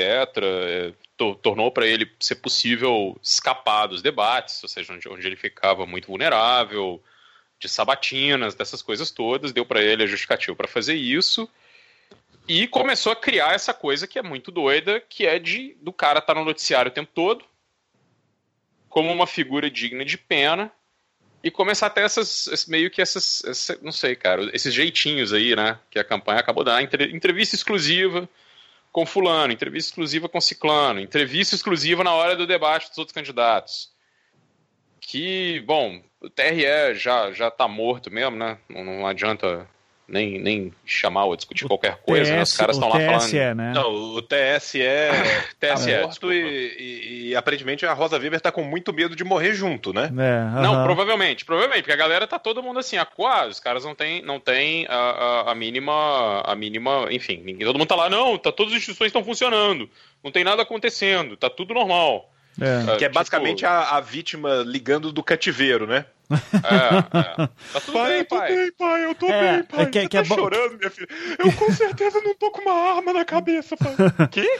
É. Não, porque é só pra, pra mas- mas- avisar, só pra avisar, né? O TSE, Ah. pra dar uns exemplos aí pra galera dos últimos dias, pra quem não lembra, né? Ah, o, o PT, a campanha do Haddad tinha feito uma campanha muito forte, né? Uma propaganda bastante forte com programas, eh, com imagens daquele filme Batismo de Sangue, eh, mostrando cenas de tortura e tal. O TSE barrou né, por conta de classificação indicativa, é, e daí nas questões do Bolsonaro, que obviamente essas redes do Bolsonaro estão jogando fake news para torto e direito, fala, não, não, tá, as instituições estão funcionando perfeitamente, não tem problema nenhum. Não, Assim, é, é- essa eu faço questão de. não, de, de então, pontuar. Aham. É, né? Porque assim, vamos dar o, o, o nome aos bois, né? O, o ministro Luiz Felipe Salomão, né? Foi quem proibiu o PT de usar, né? qual- No seu programa a Associação do Bolsonaro a Atos de Violência e Tortura, mas também foi o ministro que manteve no ar as postagens que chamavam Haddad de pedófilo por causa de um livro maluco que o Olavo de Carvalho falou que ele escreveu. Ai, é. É. Para quem não sabe disso, o Bolsonaro fez, o Bolsonaro, né? O Olavo fez uma postagem dizendo: "Ah, tô lendo aqui o livro do Haddad é, em defesa do socialismo, né? O nome do, do é, acho que é esse o nome do livro. Ah, ele diz assim: "Olha só, o Haddad aqui tá defendendo pedofilia". Uma parada assim. É, de- de- E aí, tipo- depois que teve um bilhão de compartilhamentos, o Olavo foi lá e deletou e fingiu que não era com ele. É, depois que já fizeram um monte de print isso caiu no WhatsApp e tal. E daí depois eu- o Olavo ainda fez um vídeo e eu tive o estômago de assistir, dizendo assim: olha, eu apaguei porque é um uma discussão muito complexa, as pessoas não vão entender, mas eu vou explicar aqui no vídeo porque eu não mudei de opinião, eu vou explicar o que é. E daí, velho, ele vai lá e ele diz assim: porque o Haddad está defendendo a escola de Frankfurt, a escola de Frankfurt, que daí que defende a questão da, da- da- da análise erótica da relação dos pais, e daí aí tem a questão da pedofilia e do incesto. Eu digo, mano, é, o Olavo, o Olavo, assim, eu. Eu vou supor que o Olavo está sendo. Essa é a definição de desonestidade intelectual, porque eu me recuso a acreditar que o Olavo de Carvalho não entende a influência do pensamento freudiano na escola de Frankfurt e o conceito de Eros em Freud só para deixar assim. É uma discussão acadêmica super é, assim, para quem curte essas merda, mas assim, se você conhece o mínimo de Freud, o mínimo de escola de Frankfurt, entende a relação entre esses dois pensamentos, você dizer que quando, é, se não me engano, o Marcuse, é, que usa bastante Freud e fala da questão Uhum. do, erótico, do erótico, ele não tá usando na questão sexual, caralho. Ah, ele tá falando de uma. é- é- não é para qualquer um, só que, claro, um leigo pega um texto daquele vai entender do como quiser. E o Olavo utiliza isso como uma forma de desinformação. O Olavo entende, cara. O, o- Olavo é escroto, mas ele não é burro nesse sentido. Então ele faz isso de propósito, para criar essa. Eu, eu tô falando isso porque me incomodou, assim, a nível do tipo, pessoas no Twitter vieram me encher o saco ah, leitores do Bolsonaro dizendo: Ah, olha aí, você não. Olha aqui esse vídeo do Olavo falando tudo isso. Como que você está falando que o Haddad não é. ah, não, não defende a pedofilia e o incesto? Eu digo, maluco, o mundo enlouqueceu de um nível. Né? O que, que eu vou fazer? O que eu vou fazer? Eu vou, vou explicar a escola de Frankfurt 240 caracteres? Fudeu, né? Ah, então, assim, isso, ah, só, isso só de um ponto o que eu, que eu citando para você ver o nível de desinformação de desespero é, que muita que está correndo aí por redes de WhatsApp e que para você é, explicitar para as pessoas, mano, é uma conversa longa. Então, parabéns, a galera conseguiu construir uma rede de desinformação que vai, vai demorar para limpar se conseguir. É difícil, velho. Ô, Ivan, mas aí você tá supondo que. Sei lá, que os caras querem ser informados, que. A desonestidade intelectual ela é do- de quem tá fornecendo a, a informação e de quem tá recebendo também. Como eu fico. Eu, eu inventei isso aí, né? Porque a nova direita é a aliança dos cínicos e dos imbecis, cara. Guarda isso e repete isso. Os cínicos mentem o tempo todo. E os imbecis são enganados e dizem que tudo que eles estão recebendo, que é mentiroso, é verdadeiro. Entendeu? Então as pessoas sabem que não é isso. Assim, a maioria delas sabe que não é assim. Eles sabem que o cara tá falando alguma coisa que é mentirosa, ou que ele tá pegando algum negócio ali meio, meio fora. E os caras sabem disso, eles não estão nem aí. Não adianta você explicar, tentar explicar. Ah, ah, e aí, esse é um outro problema que eu acho que a gente tá, tem na esquerda, cara. E aí eu vou, vou citar, a, a, sei lá, a minha youtuber preferida, que é a Natalie Wynn, ContraPoints. Que é alguém que passou pelo movimento não é ateu, passou pelo Fortran e formou em, sei lá, filosofia e biologia e qualquer coisa, e depois descobriu que era uma mulher trans e, e de esquerda e, sei lá, foi gravar uns vídeos muito loucos, assim. Então, as pessoas Excelente. têm, têm- Não, é, é- é meio fantástico, é uma história meio, meio doida, assim, mas é tipo, é- é- as pessoas que entendem o que que, o que que passa, a maioria delas veio da direita, assim. Mas ah, no canal dela lá no, no, no ContraPoints, tem, tem uma coisa que é muito. Ela fala que é muito interessante. Existe um tempo do debate, existe um tempo da estética. Você acha que esses caras estão querendo debater? Eles querem debater porra nenhuma, cara. Eles querem. Quando eles falam, venha debater comigo, é nessa coisa meio tipo, ai, vem aqui, por favor, vamos debater aqui, vamos debater ao vivo agora. Se você não quiser debater comigo é porque você é um covarde, porque mentiras esquerdistas. É esse tipo de bravata. É. Os caras mentem, os caras mentem o dia todo. Olha, olha, olha, olha, sei lá, olha esses políticos aí ligados ao MBL, o, o grau de desinformação e completa loucura que esses caras colocam o tempo todo. Ah, isso aí, cara, é. é O Klan de esquerda. veio, o Holiday veio falar que a Klux Klan é de esquerda, né? É, Vamos aham. lembrar desse grande Claro, momento. Claro, e eu já falei. Pega, a gente faz uma vaquinha, você pega um avião e vai explicar pra eles, cara. Vai lá explicar pra eles. Vamos, vamos lá vocês aí que acham que o nazismo é de esquerda, a gente manda passagem pra vocês, vai lá pra Ucrânia, vai lá pra Hungria. Senta lá e fala assim: "Vocês são comunistas aí, vocês que são nazistas". Fala isso pra esse pessoal. É só ir lá falar, gente. Pode ir lá falar, vai explicar pra eles. Pode vir para Curitiba, tem um grupinho aqui também, fica à vontade. Não, pois é, mas, mas, mas existe, uma, existe uma coisa que é muito, muito complicada é, ne- nesse tipo de ponto. Ou seja, os, os caras eles vão falar qualquer coisa. E eles vão falar isso, e eles nunca, mesmo se eles forem pegos na mentira, mesmo se você for lá e mostrar por A ou B por que, que eles estão mentindo, eles simplesmente podem falar sobre outra coisa depois. Sim. Isso não é uma discussão. Nós não estamos tendo uma conversa com essas pessoas. Nós não estamos debatendo com elas. Elas são nossos inimigos. Elas não são nossos interlocutores, sacou? Elas são. Aliás, elas, elas podiam ser nossos adversários. Mas pelo visto a questão não é adversário, né? não é lado A, lado B. Os caras, já, isso já passou do ponto, assim. É, e, esses caras, eles, ou seja, eles não são nossos interlocutores. Dá, dá para debater. Não com não com essa turminha aí, não com o Olavo, não com o Holiday, não com não sei o quê. Não quer dizer que você não possa falar com a gente da direita, essa é diferente. Mas esses caras não estão lá para isso. Entendeu? E, e, isso é muito interessante porque, assim, esse estilo de argumentação nos Estados Unidos, você vê como que isso é, é uma coisa desbalanceada, né? É... A direita tá falando coisas assim. Então, sabe imigração ilegal? é o Jorge Soros que inventou isso e trouxe isso da, da sei lá, tá trazendo imigrantes ilegais para cá e o terrorismo e judeus bilionários que financiam o comunismo internacional. Ou seja, os caras estão falando esse monte de loucura que eles vão lá e falam e são todos os, abre aspas, intelectuais conservadores, fecha aspas, que reclamam o tempo inteiro que são censurados, enquanto falam em grandes redes de televisão, publicam seus livros em grandes editoras, publicam suas colunas nos grandes jornais e não calam a boca nenhum segundo para falar que eles são perseguidos, que eles não têm liberdade de expressão, que não sei o que. É tipo, é isso o tempo todo. Sacou? Os caras estão fazendo esse tipo de coisa o tempo todo. Eles se fazem de vítima o tempo inteiro, eles falam que eles querem, qualquer coisa que eles querem falar.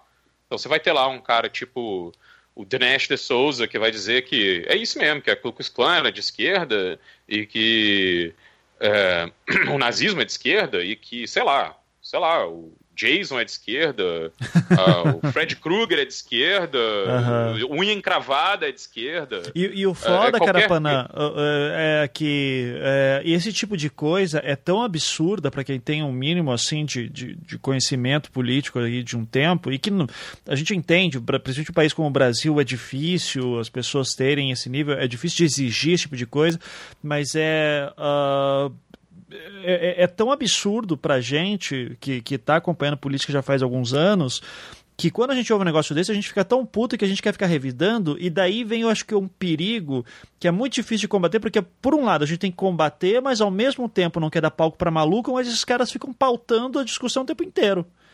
E daí eu não sei o que fazer. Assim, gente, e eu tô falando isso de maneira bastante aberta, porque eu sei que é um, uma agonia que eu tenho notado entre muitos meus alunos, porque agora eles estão vivendo o que a gente vive na internet já faz uns bons dois anos, em que essa maluquice começou a aumentar. É, os meus alunos estão convivendo com isso agora em nível do tipo almoço de domingo com os familiares, em que assim meus alunos com algum nível de instrução é, chegam assim, professor, eu recebi a minha tia, que é advogada, estava compartilhando hoje no WhatsApp que existe uma conspiração de que as urnas eletrônicas estão programadas no horário de verão e que os votos que vão ser computados na primeira hora e na última hora não vão para o Jair Bolsonaro. Então o pessoal tem que votar entre tal. Eu digo, gente, assim, fudeu. Porque assim, não é, de novo, não é uma pessoa sem nenhuma instrução, são pessoas de nível superior o Reinaldo Azevedo tá maluco toda semana também, falando isso. Ele tá dizendo: eu tô cada dia mais assustado com a quantidade de engenheiros, médicos, advogados que estão caindo numas absurdos desse tipo. E daí a gente tem que ficar perdendo nosso tempo, ao invés de ficar discutindo proposta, tem que ficar batendo em fake news, cara. E, e, e eu já, e assim, isso eu já digo, cara, foda-se. Se, se o brasileiro quer acreditar nisso, que, que eu posso fazer? O máximo que eu posso fazer é tentar, assim, dar aula, fazer podcast, mas assim, chega a pessoa que diz assim, não, olha, o, o já está assinado aqui o, o, plano da Ursal, porque eu tive esses dias é, pessoas me perguntando do tipo, Ivan, mas é aquele vídeo da Manuela Dávila indo visitar o, o Mujica para convidar ele para ser presidente da Ursal. Daí eu fiquei olhando para a pessoa e disse, cara, aquilo foi uma piada. Aquilo foi uma piada. Não, mas o que, que é ursal? Eu digo, caralho, velho. É, então, assim, mesmo num contexto de uma piada, a gente não pode fazer piada mais com o Ursal, porque daqui a pouco o João, chanceler da Ursal, no Twitter, vão perguntar. Vai ter gente que vai dizer: olha aí, um comunista, que você já é, então você também não facilita Sim. a nossa vida, né? Não. É, já vai chegar assim: olha aqui, ó, de fato há um plano. Vai ter gente que vai acreditar nisso. Então, assim, é, essa, pelo que eu bem me lembro, essa é uma estratégia que o Trump tem feito direto, de tipo, fala uma bobagem, nega a verdade, que tá, o fato que tá na tua cara, mas deixa todo mundo louco para tentar explicar a velha história dos alternative facts, né, que teve no, logo, logo na sua posse. Olha só, tinha pouca gente na sua posse, tinha pouca gente na posse do Trump. Não, não, tinha bastante. Não, mas, gente, os números aqui são 11. Ah, não, são fatos alternativos. Caralho, o que, que é isso? Então, assim, cara, vão ser quatro anos de governo Bolsonaro, olha, vai ser osso. Vai ser osso para isso. Então, uh, qual é a sua perspectiva, Carapanã, para isso? Como é que combate isso? Como é que, como é que o pessoal são tá, tá combatendo nos Estados Unidos? Cara, isso eu não sei, assim... Ah, ótimo. Essa é uma questão... Não, não, não, não, não, mas vamos lá, vamos lá. Por que, que as pessoas acreditam nisso? Por que, que elas... Essa é uma questão... É que... Por que, que aí tem aquele. aquele tem, tem, um texto aí que rodou de uma, de uma jornalista que era tipo. Uh, o jornalismo falhou, alguma coisa. O jornalismo não vai combater o WhatsApp. Não sei, não lembro o que, que era, mas era alguma coisa sobre o como as pessoas. O jornalismo perdeu de... pro, é, o, o, jornalismo perdeu para fake news o WhatsApp, alguma coisa assim. Uhum. É, alguma coisa assim. Mas eu sei que ela estava discutindo como as pessoas criam vínculos afetivos nesses grupos de WhatsApp e começam, de repente, a acreditar em qualquer coisa que vem. E é uma coisa bem. É, é uma coisa bem, bem comum, eu acho que é um fenômeno muito bem explicável. E aí o problema é, porque você chega nessa, né? Às vezes eu estou discutindo com os parentes e os amigos que né, acham que estamos em 1960 e a União Soviética está mandando mísseis uh, é, para a base russa na Venezuela para invadir o Brasil. Né? Obrigado, doutora Janaína Pascoal. E o que acontece, é, é, é, o que é mais comum é assim, começa com esse negócio de ursal. Tudo bem, você vai lá, fala, não, quem inventou isso foi uma socióloga. Ela tá falando, não, mas aqui tem um, aí aqui tem essa vez que fulano falou sobre cooperação entre não sei o que numa reunião tal, ou sobre a grande pátria que é a América Latina, ou sobre alguma, aí os caras começam a pegar essas coisas pinçadas e falam assim, existe esse plano, é, é para fazer a república. Porque isso aí, cara, os caras estão falando essas coisas, estão colocando isso, disseram que a, a lei de imigração era para isso. Os sites que estão espalhando isso, os caras estão fazendo isso há muito tempo. Aí você vai lá e mostra, por A mais B, que a pessoa falou, eu inventei isso, isso era uma coisa irônica, o pessoal faz piada, o pessoal fala, não, é uma piada para esconder a verdade. A verdade... Cara, esse tipo de coisa, o negócio da teoria da conspiração é um negócio recursivo. É, é impossível você convencer alguém de que uma teoria da conspiração não é verdade. Porque se a mídia fala sobre a teoria da conspiração para dizer que ela é mentira, quer dizer que ela é verdade. Se a mídia não fala nada, quer dizer que ela é verdade. Se as pessoas fazem piada com ela, quer dizer que ela é verdade. Se existem provas concretas de que ela, ela não é factível, quer dizer que a verdade está escondida. Então, isso é uma coisa de desejo, de sentimento, assim. Teve ah, essa semana jeito, é... uma, das, uma das teorias conspiracionistas do, dos bolsonaristas foi a do, de que essa semana ia rolar um atentado fake contra o Haddad e a Manuela Dávila e que eles iam usar isso para capitalizar porque eles estavam porque esquerdistas são dispostos a dar a própria vida em nome de uma causa e daí fica ótimo, né? Do, do tipo, se você alguma coisa acontece, olha, eu avisei que ia acontecer, e se não acontecer nada, ah, não aconteceu porque a gente avisou que ia acontecer. Então, ganha dos dois jeitos, né? É isso que está falando. Sim, mas isso assim, eu, eu, quando eles fazem isso, né, pegando esse clima de loucura que está aí, se algum dos, dos, dos, enfim, dos simpatizantes do, do candidato Bolsonaro fosse fazer isso, eles estão tentando se cobrir. Muito claro, assim, a maneira como essas coisas se organizam é essa. Mas agora, assim, gente, não, não tem como. É, é, não há. Você está tentando. Às vezes a gente está tentando fazer explicações elaboradas para pessoas que não vão ouvir explicações elaboradas.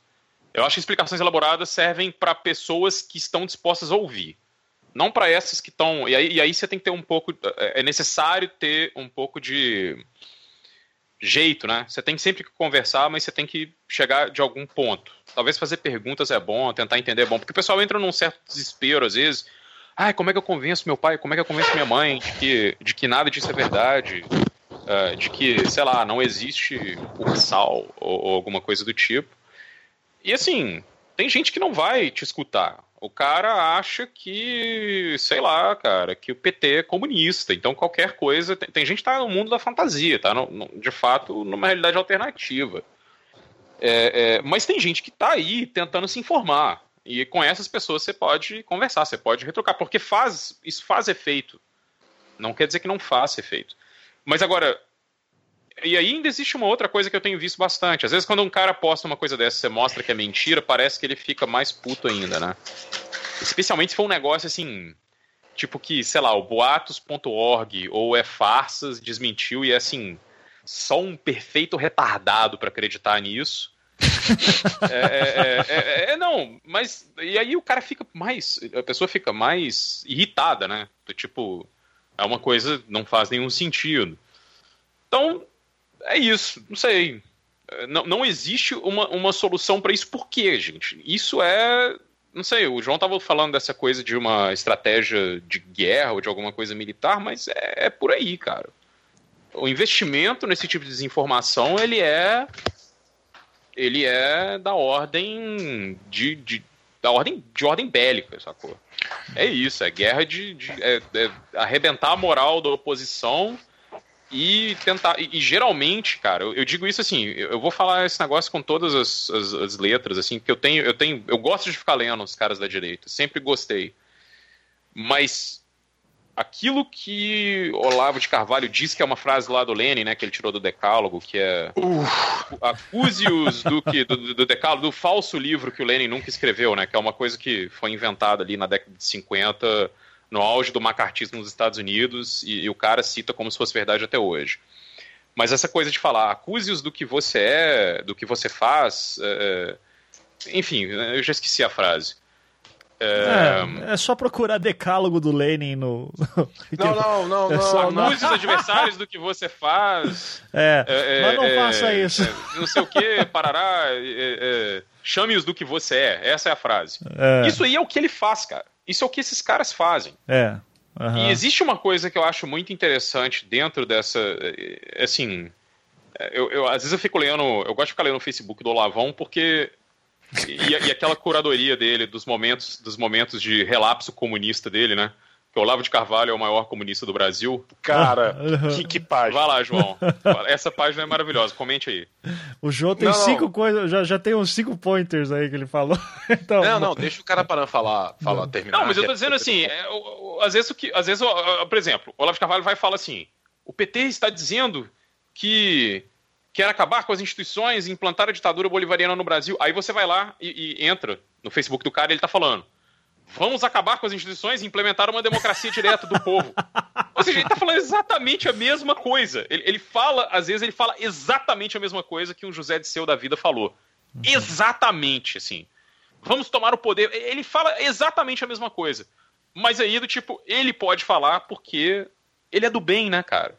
Ele pode dizer que as pessoas podem, devem apanhar na rua pelo que elas pensam, que você deve atirar na cara de um, de um, de um comunista o que ele é, que você deve fazer não sei o quê. Ele pode falar isso tudo. Por quê? Porque ele acha que. Porque ele acha que está com a razão e porque ele coloca isso e não tem pedido de desculpa, e não tem nada, não tem. Não existe um freio que diga, ah, chegamos muito longe, talvez não seja assim. Esse freio não existe. Entendeu?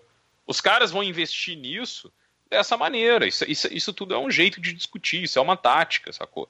Mas essa página que coloca, né, que o Olavo de Carvalho é o maior comunista do Brasil, ela é fantástica porque, assim, várias coisas que ele diz, várias coisas que ele coloca, são coisas que ele diz criticar, sacou?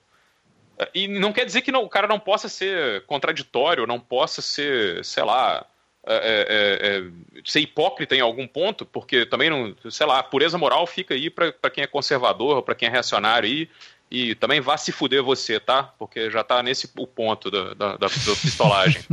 Mas o negócio é tipo, o cara faz isso, o cara, o cara, o cara fala coisas o tempo inteiro que. que e aquela coisa, não, o, o coletivismo é imbecil. Ah, mas o que, que é o cara tá dizendo? Tipo, é, ele tem uns papos de multidão, de massas, de, de coisa que, que o cara usa o tempo todo, entendeu? Então, assim, é aquilo, gente. Vocês estão achando que, que sei lá, é, é uma coisa que eu achei interessante no pessoal da divulgação científica, só para fechar essa, esse papo aqui, é que aí os caras estavam que é um pessoal massa, né? Os canais que eu gosto de, de biologia. E um deles estava dizendo outro dia.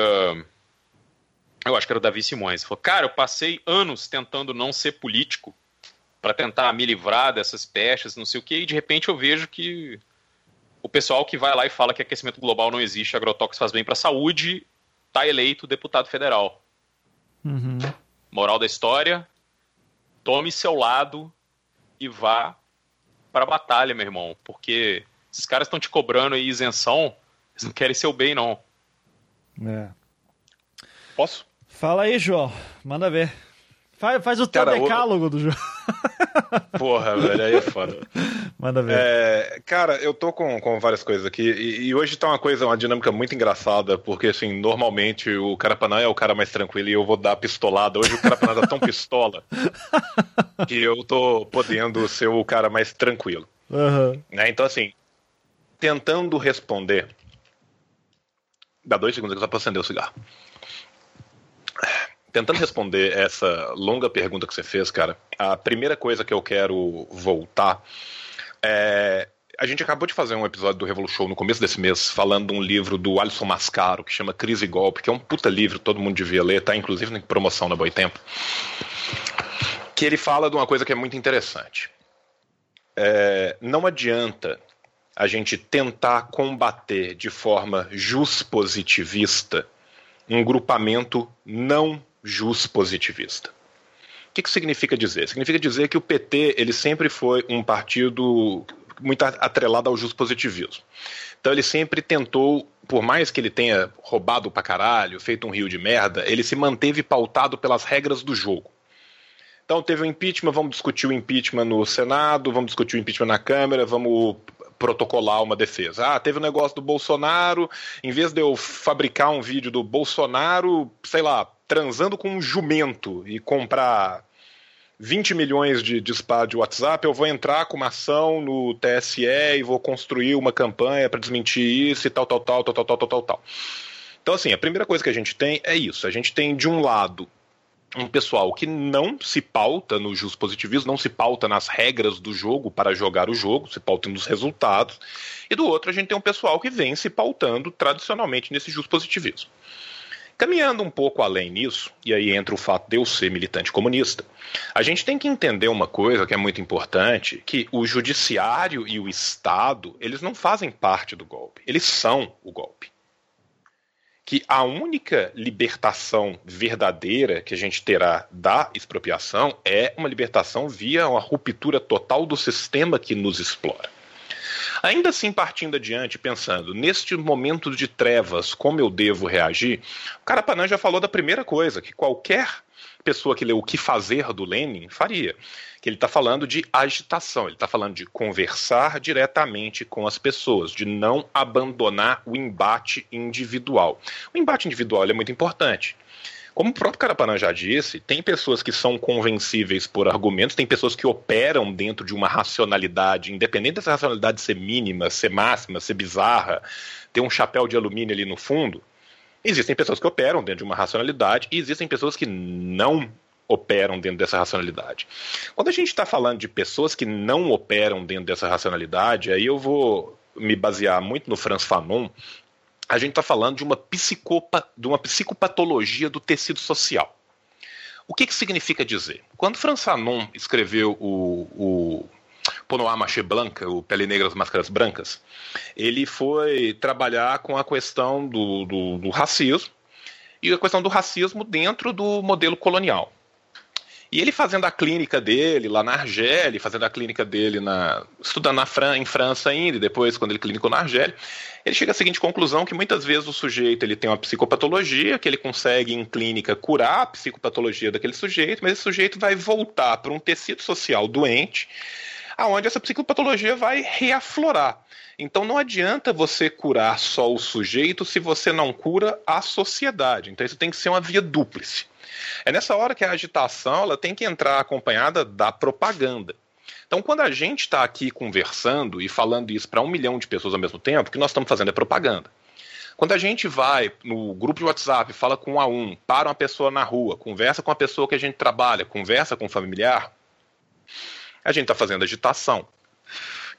quando a gente faz isso mostrando para essas pessoas e não simplesmente aceitando como se fosse as regras do jogo, a gente está rompendo com essa ideia puramente positivista, que é saber operacionalizar a tática nos seus devidos ambientes.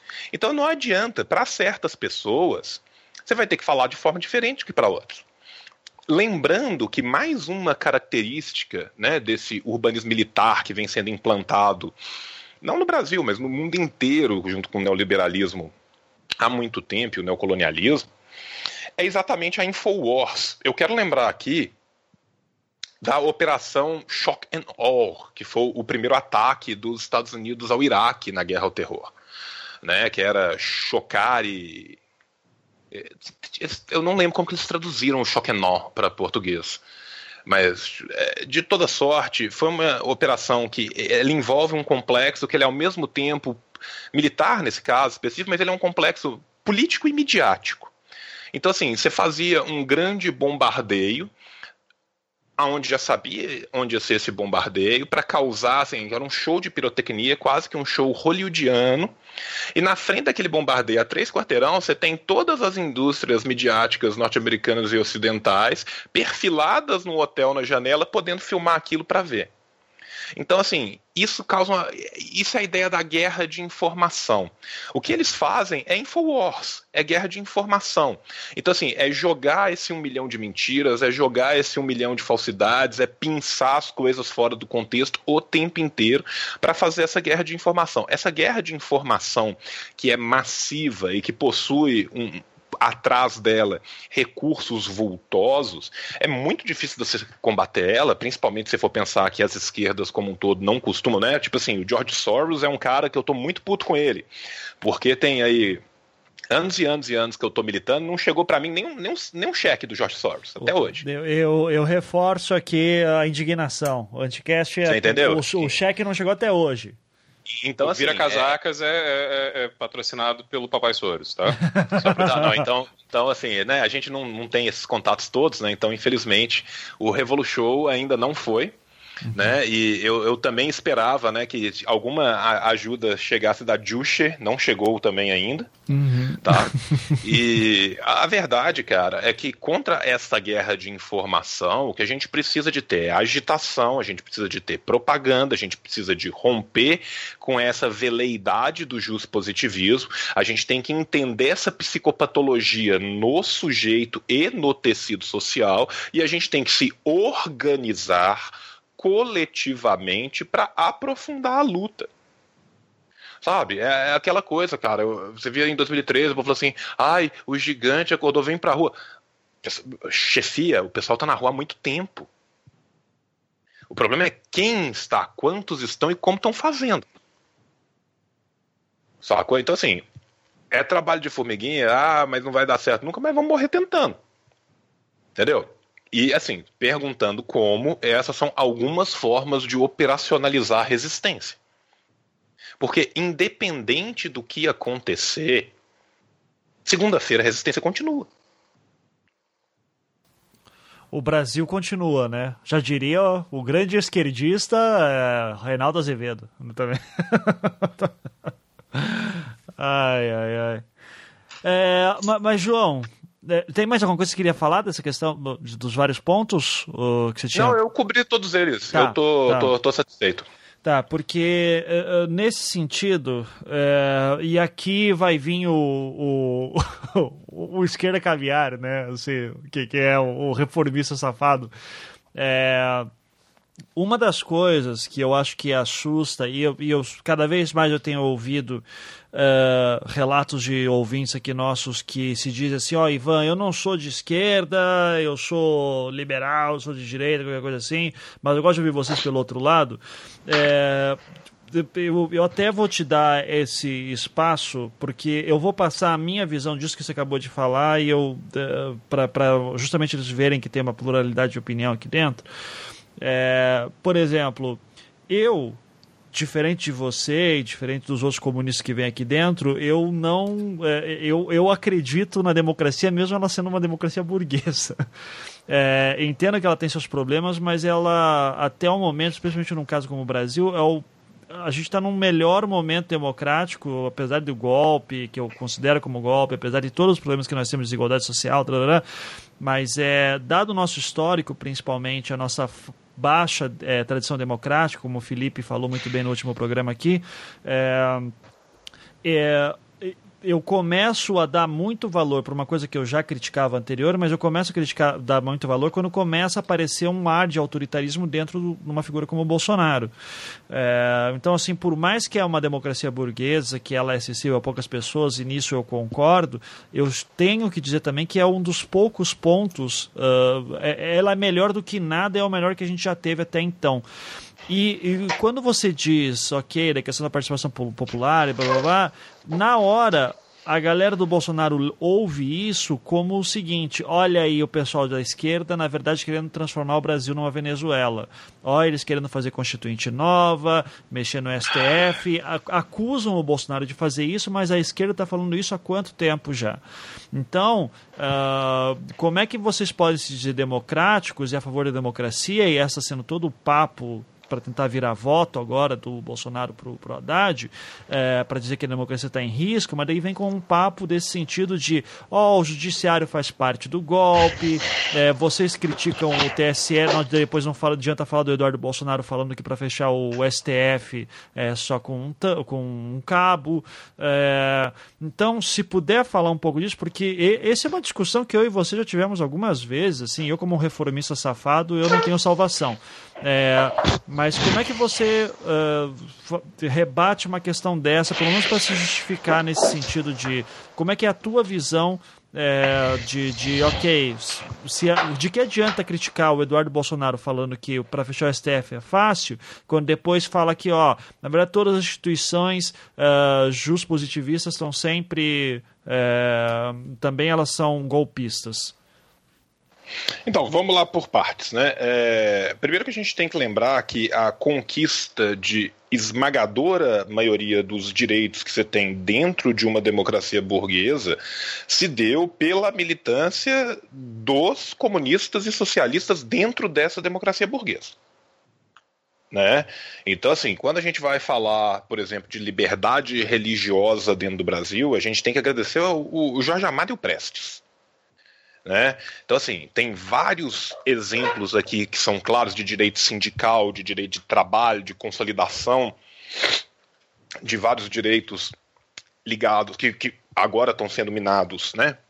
O tempo inteiro, que são direitos que foram lutas e conquistas da esquerda, e não necessariamente só da esquerda reformista, muitas vezes da esquerda revolucionária dentro, do, dentro da, das instituições que encontram.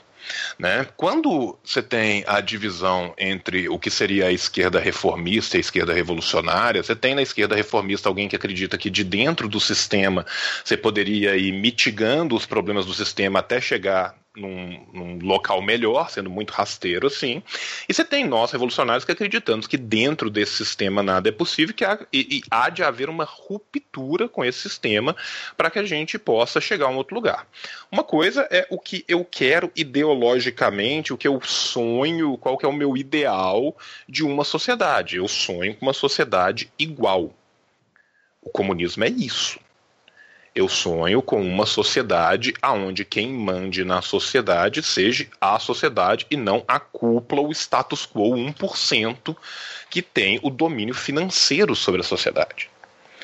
No presente momento que a gente está, o que a gente está vendo é a perda atrás de perda de todos os direitos que foram frutos de lutas centenárias dos trabalhadores. O que a gente está vendo é o desmanche não só de um Estado que eu, particularmente, não vejo no Estado burguês a salvação nem o futuro da humanidade, mas a gente está vendo o desmanche dos direitos mais básicos. Nós estamos vendo a precarização total de direitos e liberdades. É, então, assim, o que a gente está lutando nesse momento é contra a barbárie mais irrestrita. Nossa luta agora, nesse momento, é para não permitir o avanço de um fascismo, é para permitir que, neste momento, eu possa discordar. Da mesma forma que eu falei o que eu penso, o Carapanã falou o que você pensa e você falou o que você pensa, a gente está lutando nesse momento para que a gente possa continuar a falar o que a gente pensa. Agora, numa condição dessa sociedade, eu considero essa sociedade justa? Eu considero essa sociedade igualitária? Não. Eu acho que tem muito que ser aprofundado, eu acho que tem muito que tem que ser aprofundado, que não dá para ser feito sem romper certas estruturas de dominação dessa sociedade. Né? Então nós temos que primeiro tratar da questão da alienação dentro dessa sociedade, das pessoas não se perceberem perante essa sociedade de acordo como elas realmente são. A gente tem que entender o que é luta de classe dentro da sociedade. E luta de classe, gente, não é assim, ah, o, cara que, é, que tem uma Land Rover e ganha um salário de 30 mil por mês, ele é um assalariado é o mesmo cara que no ano que vem, se essa empresa decidir demitir ele, porque a terceirização vai permitir contratar um estagiário pagando mil reais, vai estar dirigindo Uber na rua. Como tem muita gente que está hoje em dia. Né? Então, assim, o que a gente está lutando nesse momento é exatamente para não ter a desabada e a derrocada completa de direitos e liberdades que foram conquistados com sangue, suor e linfa de um sem número de pessoas ao longo de praticamente um século. Agora, estando nós numa sociedade, isto este mínimo, o momento agora é um momento de pauta mínima. A gente tem que entender também que todos os grupamentos socialistas e comunistas do mundo, eles se pautam na tática de acordo com a leitura que você faz do, do momento em que você está. Né? O, a Revolução de 1905 tendo falhado na Rússia, em 1908 se formou a Duma mais conservadora de todos os tempos na Rússia. E os bolcheviques, o Partido Operário Social Democrata Russo, entrou nas eleições para conseguir cadeiras naquela Duma, para conseguir estabilizar alguns direitos e garantir direitos mínimos para os trabalhadores e aprofundar as pautas. Então a gente tem que entender o que, a gente está querendo e o momento que a gente está vivendo. O nosso momento hoje é esse. O meu sonho de sociedade no futuro é de uma sociedade igualitária. Mas o nosso momento hoje é o momento de brigar pelo mínimo que a gente tem possível. Uhum. E esse momento vai continuar segunda-feira, ganhe o Bolsonaro ou ganhe o Haddad. Sim. Porque, independente de ganhar o Bolsonaro ou o Haddad, várias deturpações da nossa sociedade, né? E aí nós estamos falando do racismo estrutural que permeia a nossa sociedade como um todo, da misoginia que permeia a nossa sociedade como um todo, da exploração econômica cada vez maior, não só no Brasil, mas no mundo inteiro. Nós hoje no Ocidente a gente vive, só para citar um dado por cima, os 5% mais ricos do mundo em 2007 tinham 174 vezes mais renda do que os 20% mais pobres. Em 88, o múltiplo era 72. Então você tem, em 20 anos, saiu de 72 vezes mais renda para 200 vezes mais renda. Então, assim, é, é, é, a, a, exploração ela vem aumentando, a concentração de renda ela vem aumentando, o precariado é um fenômeno contemporâneo. E isso precisa de ser barrado, e isso não vai ser barrado por cima. Não é a pauta da direita barrar esse tipo de coisa. Então a nossa pauta sempre vai ser essa. Independente de sociedade, de qual sociedade tiver. Agora, nesse presente momento, nós estamos lutando pelo mínimo denominador comum possível.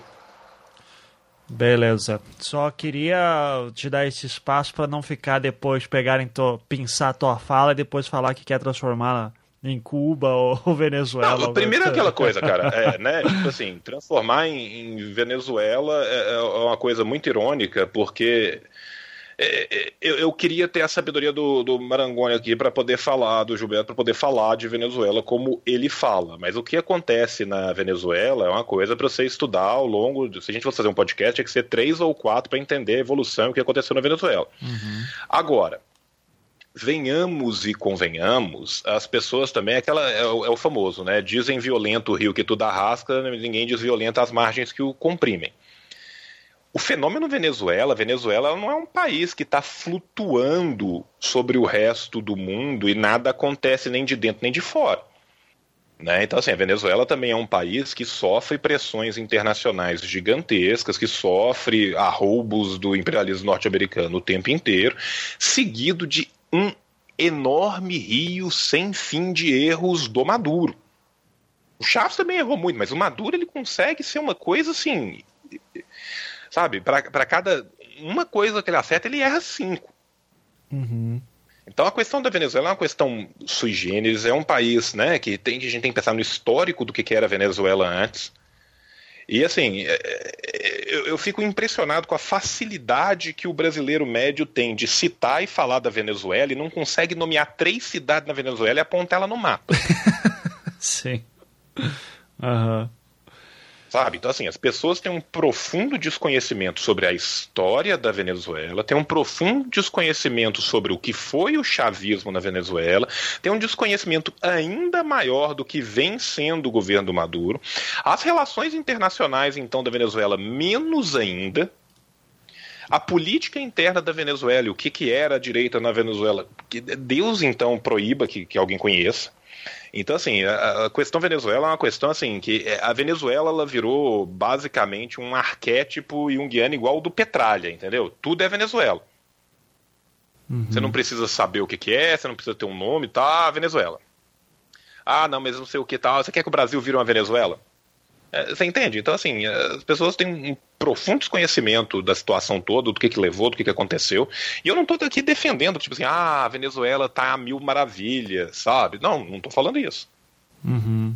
Mas, assim, o desconhecimento do que acontece, do que aconteceu, por que aconteceu, como, é, é assustador. Sim.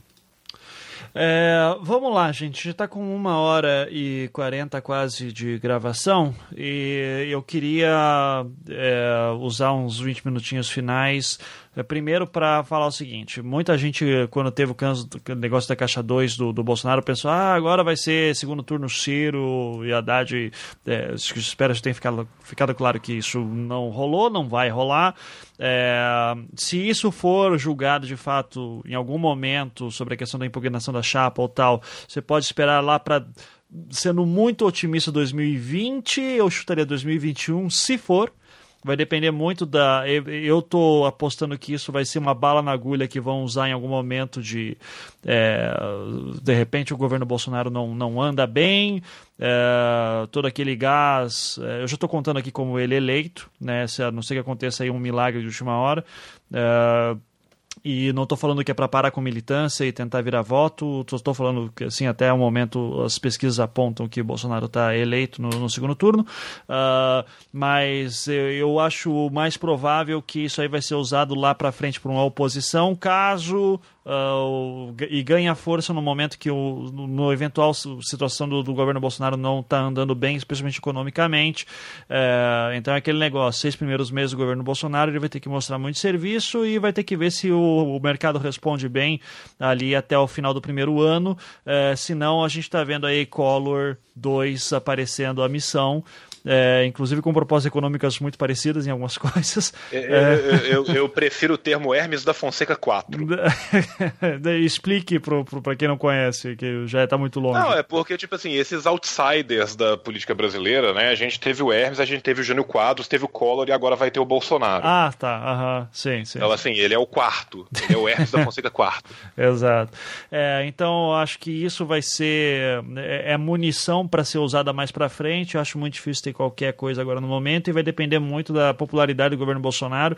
E, cara, vai ser osso no sentido de ter um presidente que se recusa a dar entrevista tal. Inclusive, um abraço pro Jerimir Machado, um cara que sempre admirei e dessa semana é, se mostrou uma pessoa de ainda mais integridade, pedindo demissão ao vivo da Rádio Guaíba em Porto Alegre é, por após ter, ter sido impedido de, de fazer perguntas ao Bolsonaro durante uma entrevista ao vivo, né?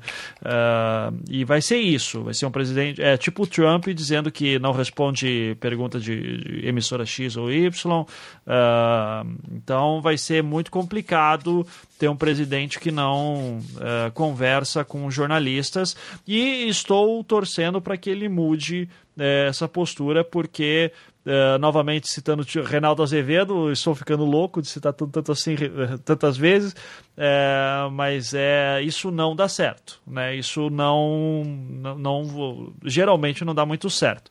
É, e nesse sentido, então, Uh, eu gostaria de apontar, uh, fazer esses últimos minutinhos, porque teve um sinal que deu uma esperança para algumas pessoas na última terça-feira uh, do Ibope mostrando que a rejeição ao Haddad caiu, ao Bolsonaro subiu, coincidentemente logo depois de toda a treta do WhatsApp, né? Daí você ainda é cedo para dizer se uma coisa tem relação à outra, uh, mas daí uh, na capital São Paulo já aponta hoje dados de que o, o Haddad já tem no mínimo um empate técnico com o Bolsonaro, quando antes estava perdendo bastante. Uh, e, então a gente vê uma movimentação aí em direção ao Haddad e tivesse aí mais uma, uma semana, duas semanas de campanha, talvez a gente tivesse um resultado mais efetivo, mas agora está muito em cima. Uh, ainda assim, é, gostaria de saber a opinião do, dos senhores, uh, se acreditam que há a possibilidade de alguma surpresa e o, o que, que acontece a partir então de segunda-feira, uh, logo depois né, da, do resultado das eleições. Então, começar com o Carapanã. O que, que você está vendo aí dessa movimentação, Carapanã? Está tá vendo alguma coisa mudando? Que, que, leitura que você faz disso tudo? Cara, eu acho que qualquer sinal de que as coisas podem ser um pouco mais próximas é, é, bom, mas em virada eu vou dizer, já jogando água fria aí, que eu não acredito em virada, não. Tem. Acho que se a campanha tivesse sido feita de outro jeito, né, o Haddad é, é um candidato muito melhor do que o partido dele, sinto muito dizer. Concordo. E se as coisas tivessem sido feitas de outro jeito, talvez uh, a gente tivesse numa outra situação aí.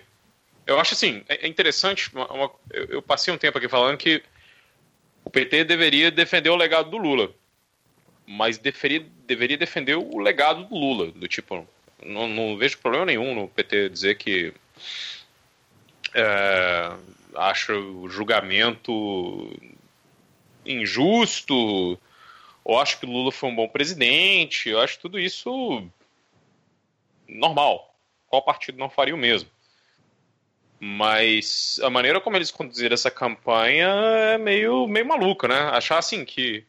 Como se a, a, a demografia que votava no PT há quatro anos atrás fosse votar automaticamente agora. Assim, então foi, foi um negócio meio, meio maluco, assim. Então, isso aí, cara, eu acho que com o que o Haddad recebeu do próprio partido dele, ele, ele até fez um bom trabalho, assim. Mas eu ainda vejo que. Ah, cara, é isso, assim, a gente, a gente vê que os caras. Eh, o, foi o João que falou aí, no, depois do, do primeiro turno, né, que o PT é uma gerontocracia, né?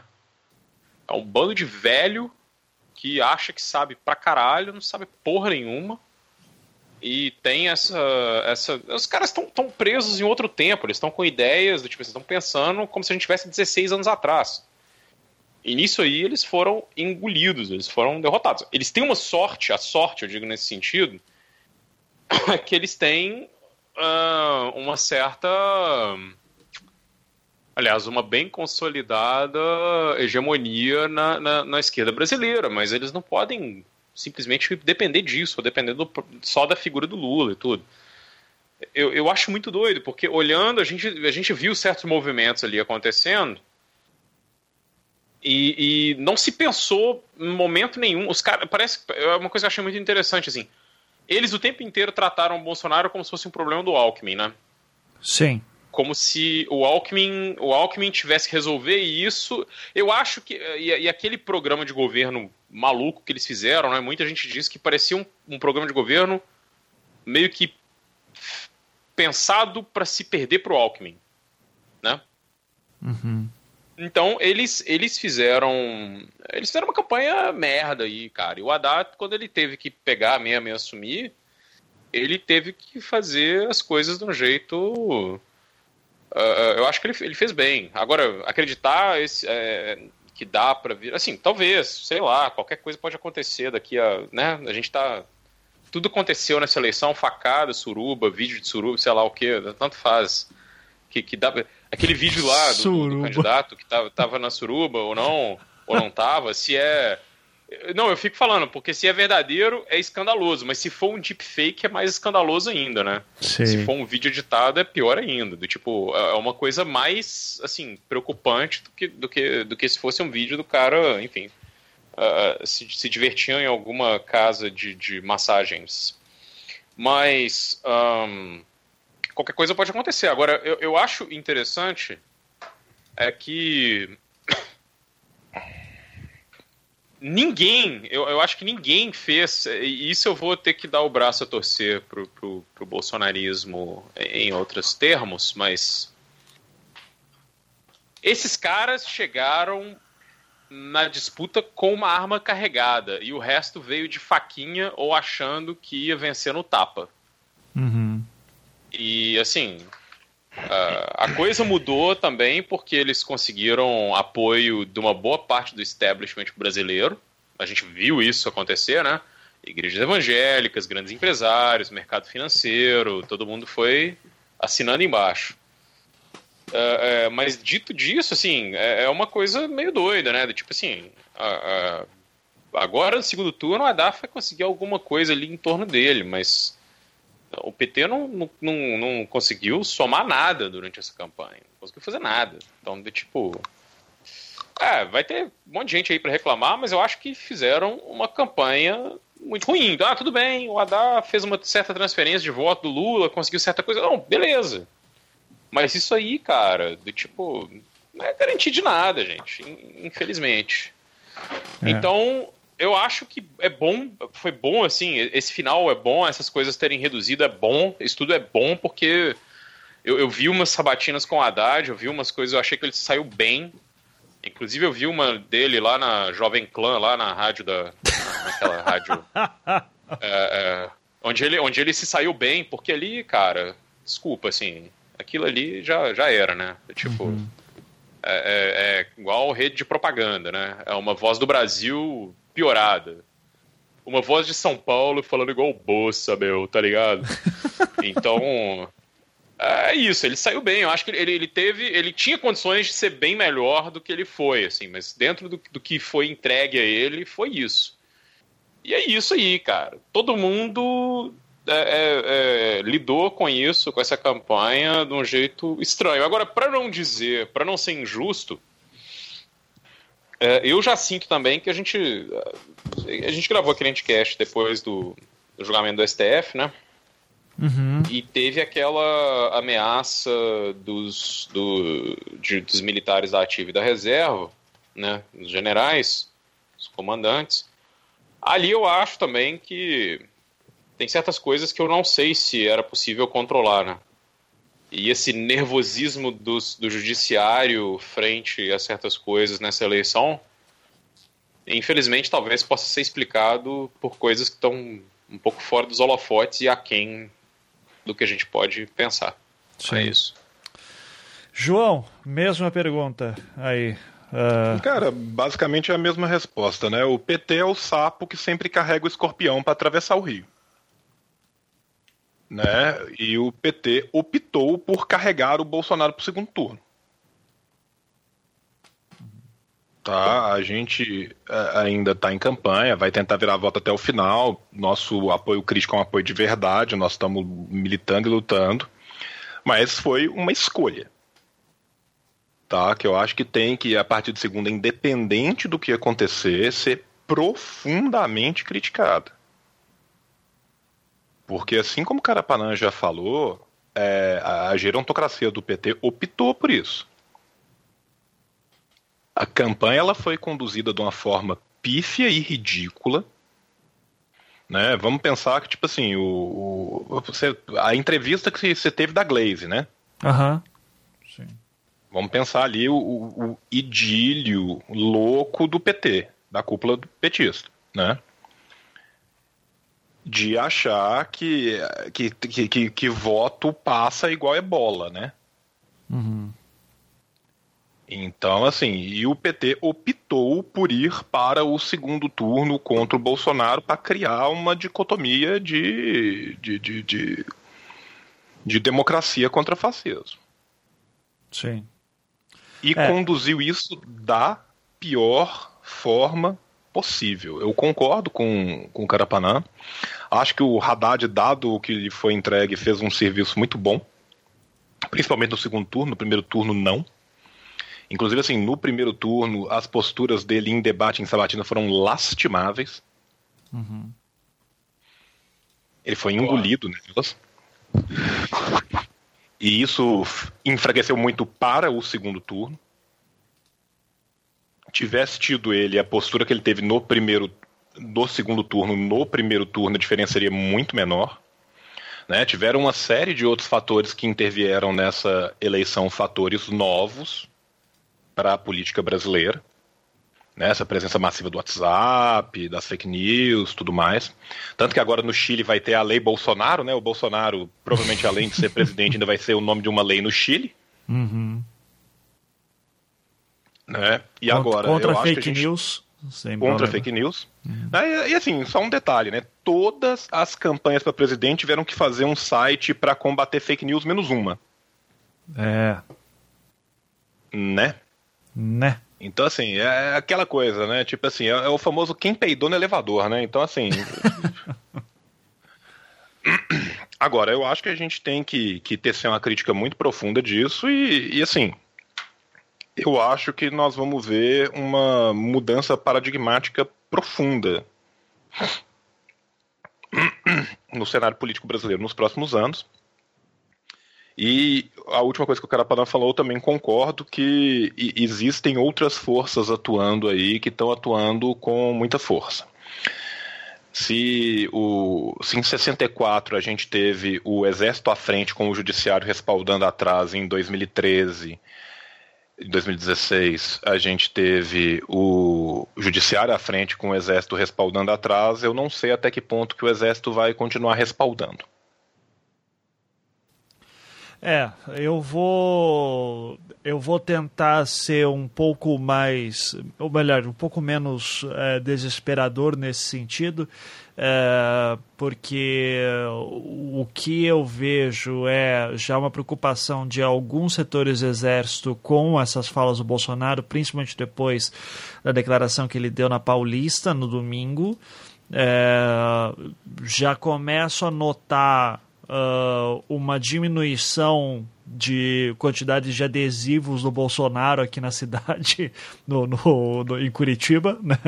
Uh, então, eu, eu tenho uma, uma esperança de que o primeiro o, toda essa movimentação que a gente vê do PT, é, em primeiro, primeiro falar assim, né, eles não contavam com o Bolsonaro fugir dos debates, é, isso pegou de fato gente, todo mundo de surpresa. É, e não tenho dúvidas de que num debate o, o, o Haddad ia conseguir capitalizar mais em cima e de repente tirar votos, mas isso quebrou a estratégia toda. Então, parabéns, ser covarde ajudou.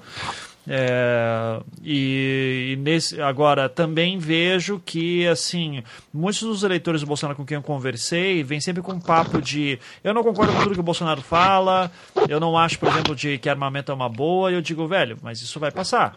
É, isso, isso aí que você está me dizendo que não vai contra, que você vai contra, vai passar. É, E torço para que, assim, vai ser um puta teste da democracia. Né? Se a democracia brasileira parca e torta do jeito que está, uh, se ela aguentar quatro anos de Bolsonaro e daqui quatro anos nós tivermos eleições, o, STF ainda estiver aberto, assim como o Congresso, sem alterações, parabéns, a gente aguentou é, um teste de fogo aí, literalmente. É... O STF, os seus 78 ministros, inclusive Frota e o Príncipe Orleans. Exato. Agora, eu estou muito curioso, eu acho que o movimento PT todo uh, até aqui vai tá, tá tentando, já está pensando nisso, é, de ver como é que vai ser o PT na oposição tentando uh, fazer uma frente, por exemplo, ali com. Quando eu vejo assim, sei lá, o PT tentando. O Fernando Haddad tentando falar com o Fernando Henrique, né? Tal, para mim é muito claro de tentar montar uma frente no Congresso, né? Para tentar barrar coisas que vai vir de, de um Congresso que, como está muito pulverizado é, pode ir tanto para o lado do Bolsonaro em pautas é, chave, quanto pode também ir para uma oposição, dependendo de como que ele vai andar. É, eu não eu não há nada no histórico do Bolsonaro que me leve a crer que ele vai ser um bom negociador. É, não vejo ele conseguindo ser autoritário é, e conseguindo governar do, do, com as bravatas dele. Então eu quero ver como é que vai ser isso. E nesse ponto eu acho que o PT sonha em crescer, tendo que sendo que até o momento ele tem a maior bancada, muito provavelmente vai perder, porque muitos dos partidos nanicos, é, muitos deputados vão acabar se unindo ao PSL, que está na moda agora, é o novo PRN né, do, do Collor. Uh, e vamos ver se assim como o, PS, o PRN ele morre na praia ou se torna aí uma força de oposição. O, o que, assim, em algum momento era de se esperar numa democracia burguesa, para usar os termos aí mais, uh, mais revolucionários, né? Então, uh, era de se esperar que em algum momento houvesse uma força antagônica da força do, do, do Lula numa esquerda brasileira da democracia burguesa. Virou o Bolsonaro e vamos ver o que vai acontecer, né? Mas ainda assim a gente continua. É, e uma, eu queria deixar marcado uma das coisas que eu falei no Twitter essa semana, de que é, se há uma um saldo positivo dessas eleições é que a minha admiração só aumentou a figuras como Emicida, Mano Brown, uh, D2 e Criolo. Né? O rap brasileiro realmente tá, tá de parabéns aí com suas figuras e o movimento que eles estão fazendo é, é muito impressionante. A música do Criolo, Boca de Lobo, inclusive, puta que pariu. É, para mim, a música de 2018 e parabéns aí ao, ao hip hop, né? Uh, e é isso, João. Vamos conversar em Belo Horizonte, então ao vivo né, para uma plateia aí que vai estar, uh, sim, uh, talvez desesperada, talvez feliz, não sei como estará. É, eu já falei que já estou, já passei por todas aquelas fases, né, do desespero, do, do luto, não sei o que, tará, e agora já estou na fase do, da aceitação e produção de memes. E, e assim estarei segunda-feira também para analisar e reforço o que falei no início do programa. O Anticast, independente de qual governo uh, eleito mas principalmente no governo Bolsonaro, uh, será uma voz de resistência. A gente tem planos muito claros para isso para 2019 e diante. Uh, espero, esperamos não ser presos durante isso, uh, mas é dentro do, do, do de, dentro do, dos normalidades da liberdade de imprensa que esperamos manter nos próximos anos Uh, a gente vai estar tá sendo crítico ferrenho a um governo Bolsonaro e também de um Haddad, como sempre fomos, uh, independente do governo. Uh, e precisamos do apoio dos ouvintes. Então, por favor, entrem lá em etiquete.com.br e cliquem no botão Seja Patrão. Sua ajuda será mais necessária do que nunca. Carapanã, eu vou. Uma coisa que eu queria ter falado no início e gostaria de então dar espaço para o finalzinho. O senhor publicou um texto, né? Saiu um texto seu no, no livro uh, muito bom para a atual época. Então, se quiser fazer o seu jabá, fique à vontade. É, eu queria divulgar o Ódio como Política da Boitempo, organizado pela Esther Solano. Até o final do segundo turno está de graça na Amazon. Por favor, baixe. Amazon deixe Kindle. Kobo. Ah, Amazon Google, Kindle, todas. Kobo, em todas as coisas possíveis. O e-book Até o tá dia de graça. 28 do 10. Até o dia 28 do 10. É, eu assino um texto. Não é o meu melhor texto, tem texto melhor no meu blog. Infelizmente, eu não, não consegui escrever uma coisa à altura desse livro. Mas eu recomendo que vocês leiam tudo que está escrito lá. Se quiser xingar a gente pelo que está escrito lá, xinguem. Mas eu digo assim, tá muito bom. No geral, os capítulos são excelentes. O meu é, é um dos, dos menos interessantes. Mas Vamos lá. É, é, ódio como política, reinvenção das direitas no Brasil. É, tem capítulo para, enfim, para todo gosto lá. É, é isso. Maravilha. Ah, sábado estarei no show do Roger Waters em Curitiba, né? Então, meu terceiro show do Roger Waters, vou chorar igual em todas as vezes também. Ah, e, então, e agradeço aí todos. A, a luta só está começando aí também. É, no dia 28 não é o fim, é o início. Então, vamos lá. João, quer fazer algum jabá também? Quero, quero falar que a gente tem o Revolu Show, né? Que é um. Opa, desculpa, a gente tem o Revolu Show, que é o podcast nosso da esquerda revolucionária, que a gente também precisa de ajuda, independente do que acontecer, a gente continua, né? E quem quiser e puder colaborar com a gente, padrim.com.br barra Revolution. A gente tem sempre lá sorteios de livros e tal. E aproveitando o ensejo, recomendar o nosso último episódio que está no ar, que é com a Sabrina Fernandes e o Carapanã sobre o livro O Ódio como Política. Que é um episódio que ficou muito bacana. E a gente teve o prazer de contar com o Carapanã, que é muito humilde, porque o texto dele, por mais que ele não goste, nós todos gostamos muito né? E o livro continua de graça aí pela, pela Boitempo até o dia 28. E a gente está com o nosso episódio também na nossa parceria. A gente tem uma parceria contínua com a Boitempo, que a gente falou desse livro e falou de várias outras coisas também. Então, assim, se quem quiser e puder ir lá ouvir o Revolution, a gente agradece muito. E quem quiser colaborar com a gente, tornar um, se tornar um padrinho do Revolution, padrim.com.br barra Revolution. Beleza. E Carapanã sempre no Vira Casacas também, né? Gente, inclusive, Sei, você ficou. eu queria pedir Ah, desculpa, eu queria pedir desculpa ao Jorge Soros, ao Gabriel ah, ah, Divan e ao Felipe Abal por não ter recomendado Vira Casacas, mas ah, Sem problema. gente, por favor, assinem nosso podcast toda semana. Estamos lá discutindo alguma coisa absurda e bom, você também pode doar dinheiro, 5 reais, 10 reais ou 10 mil reais na categoria Jorge Soros. É isso. Um abraço. Maravilha. E é isso. É, a categoria Jorge Soros, essa é um sonho, né? então é isso. Gente, muito obrigado e vamos dar aquele tchau então pro ouvinte. Então, até mais. Tchau, tchau. Tchau, tchau. Até!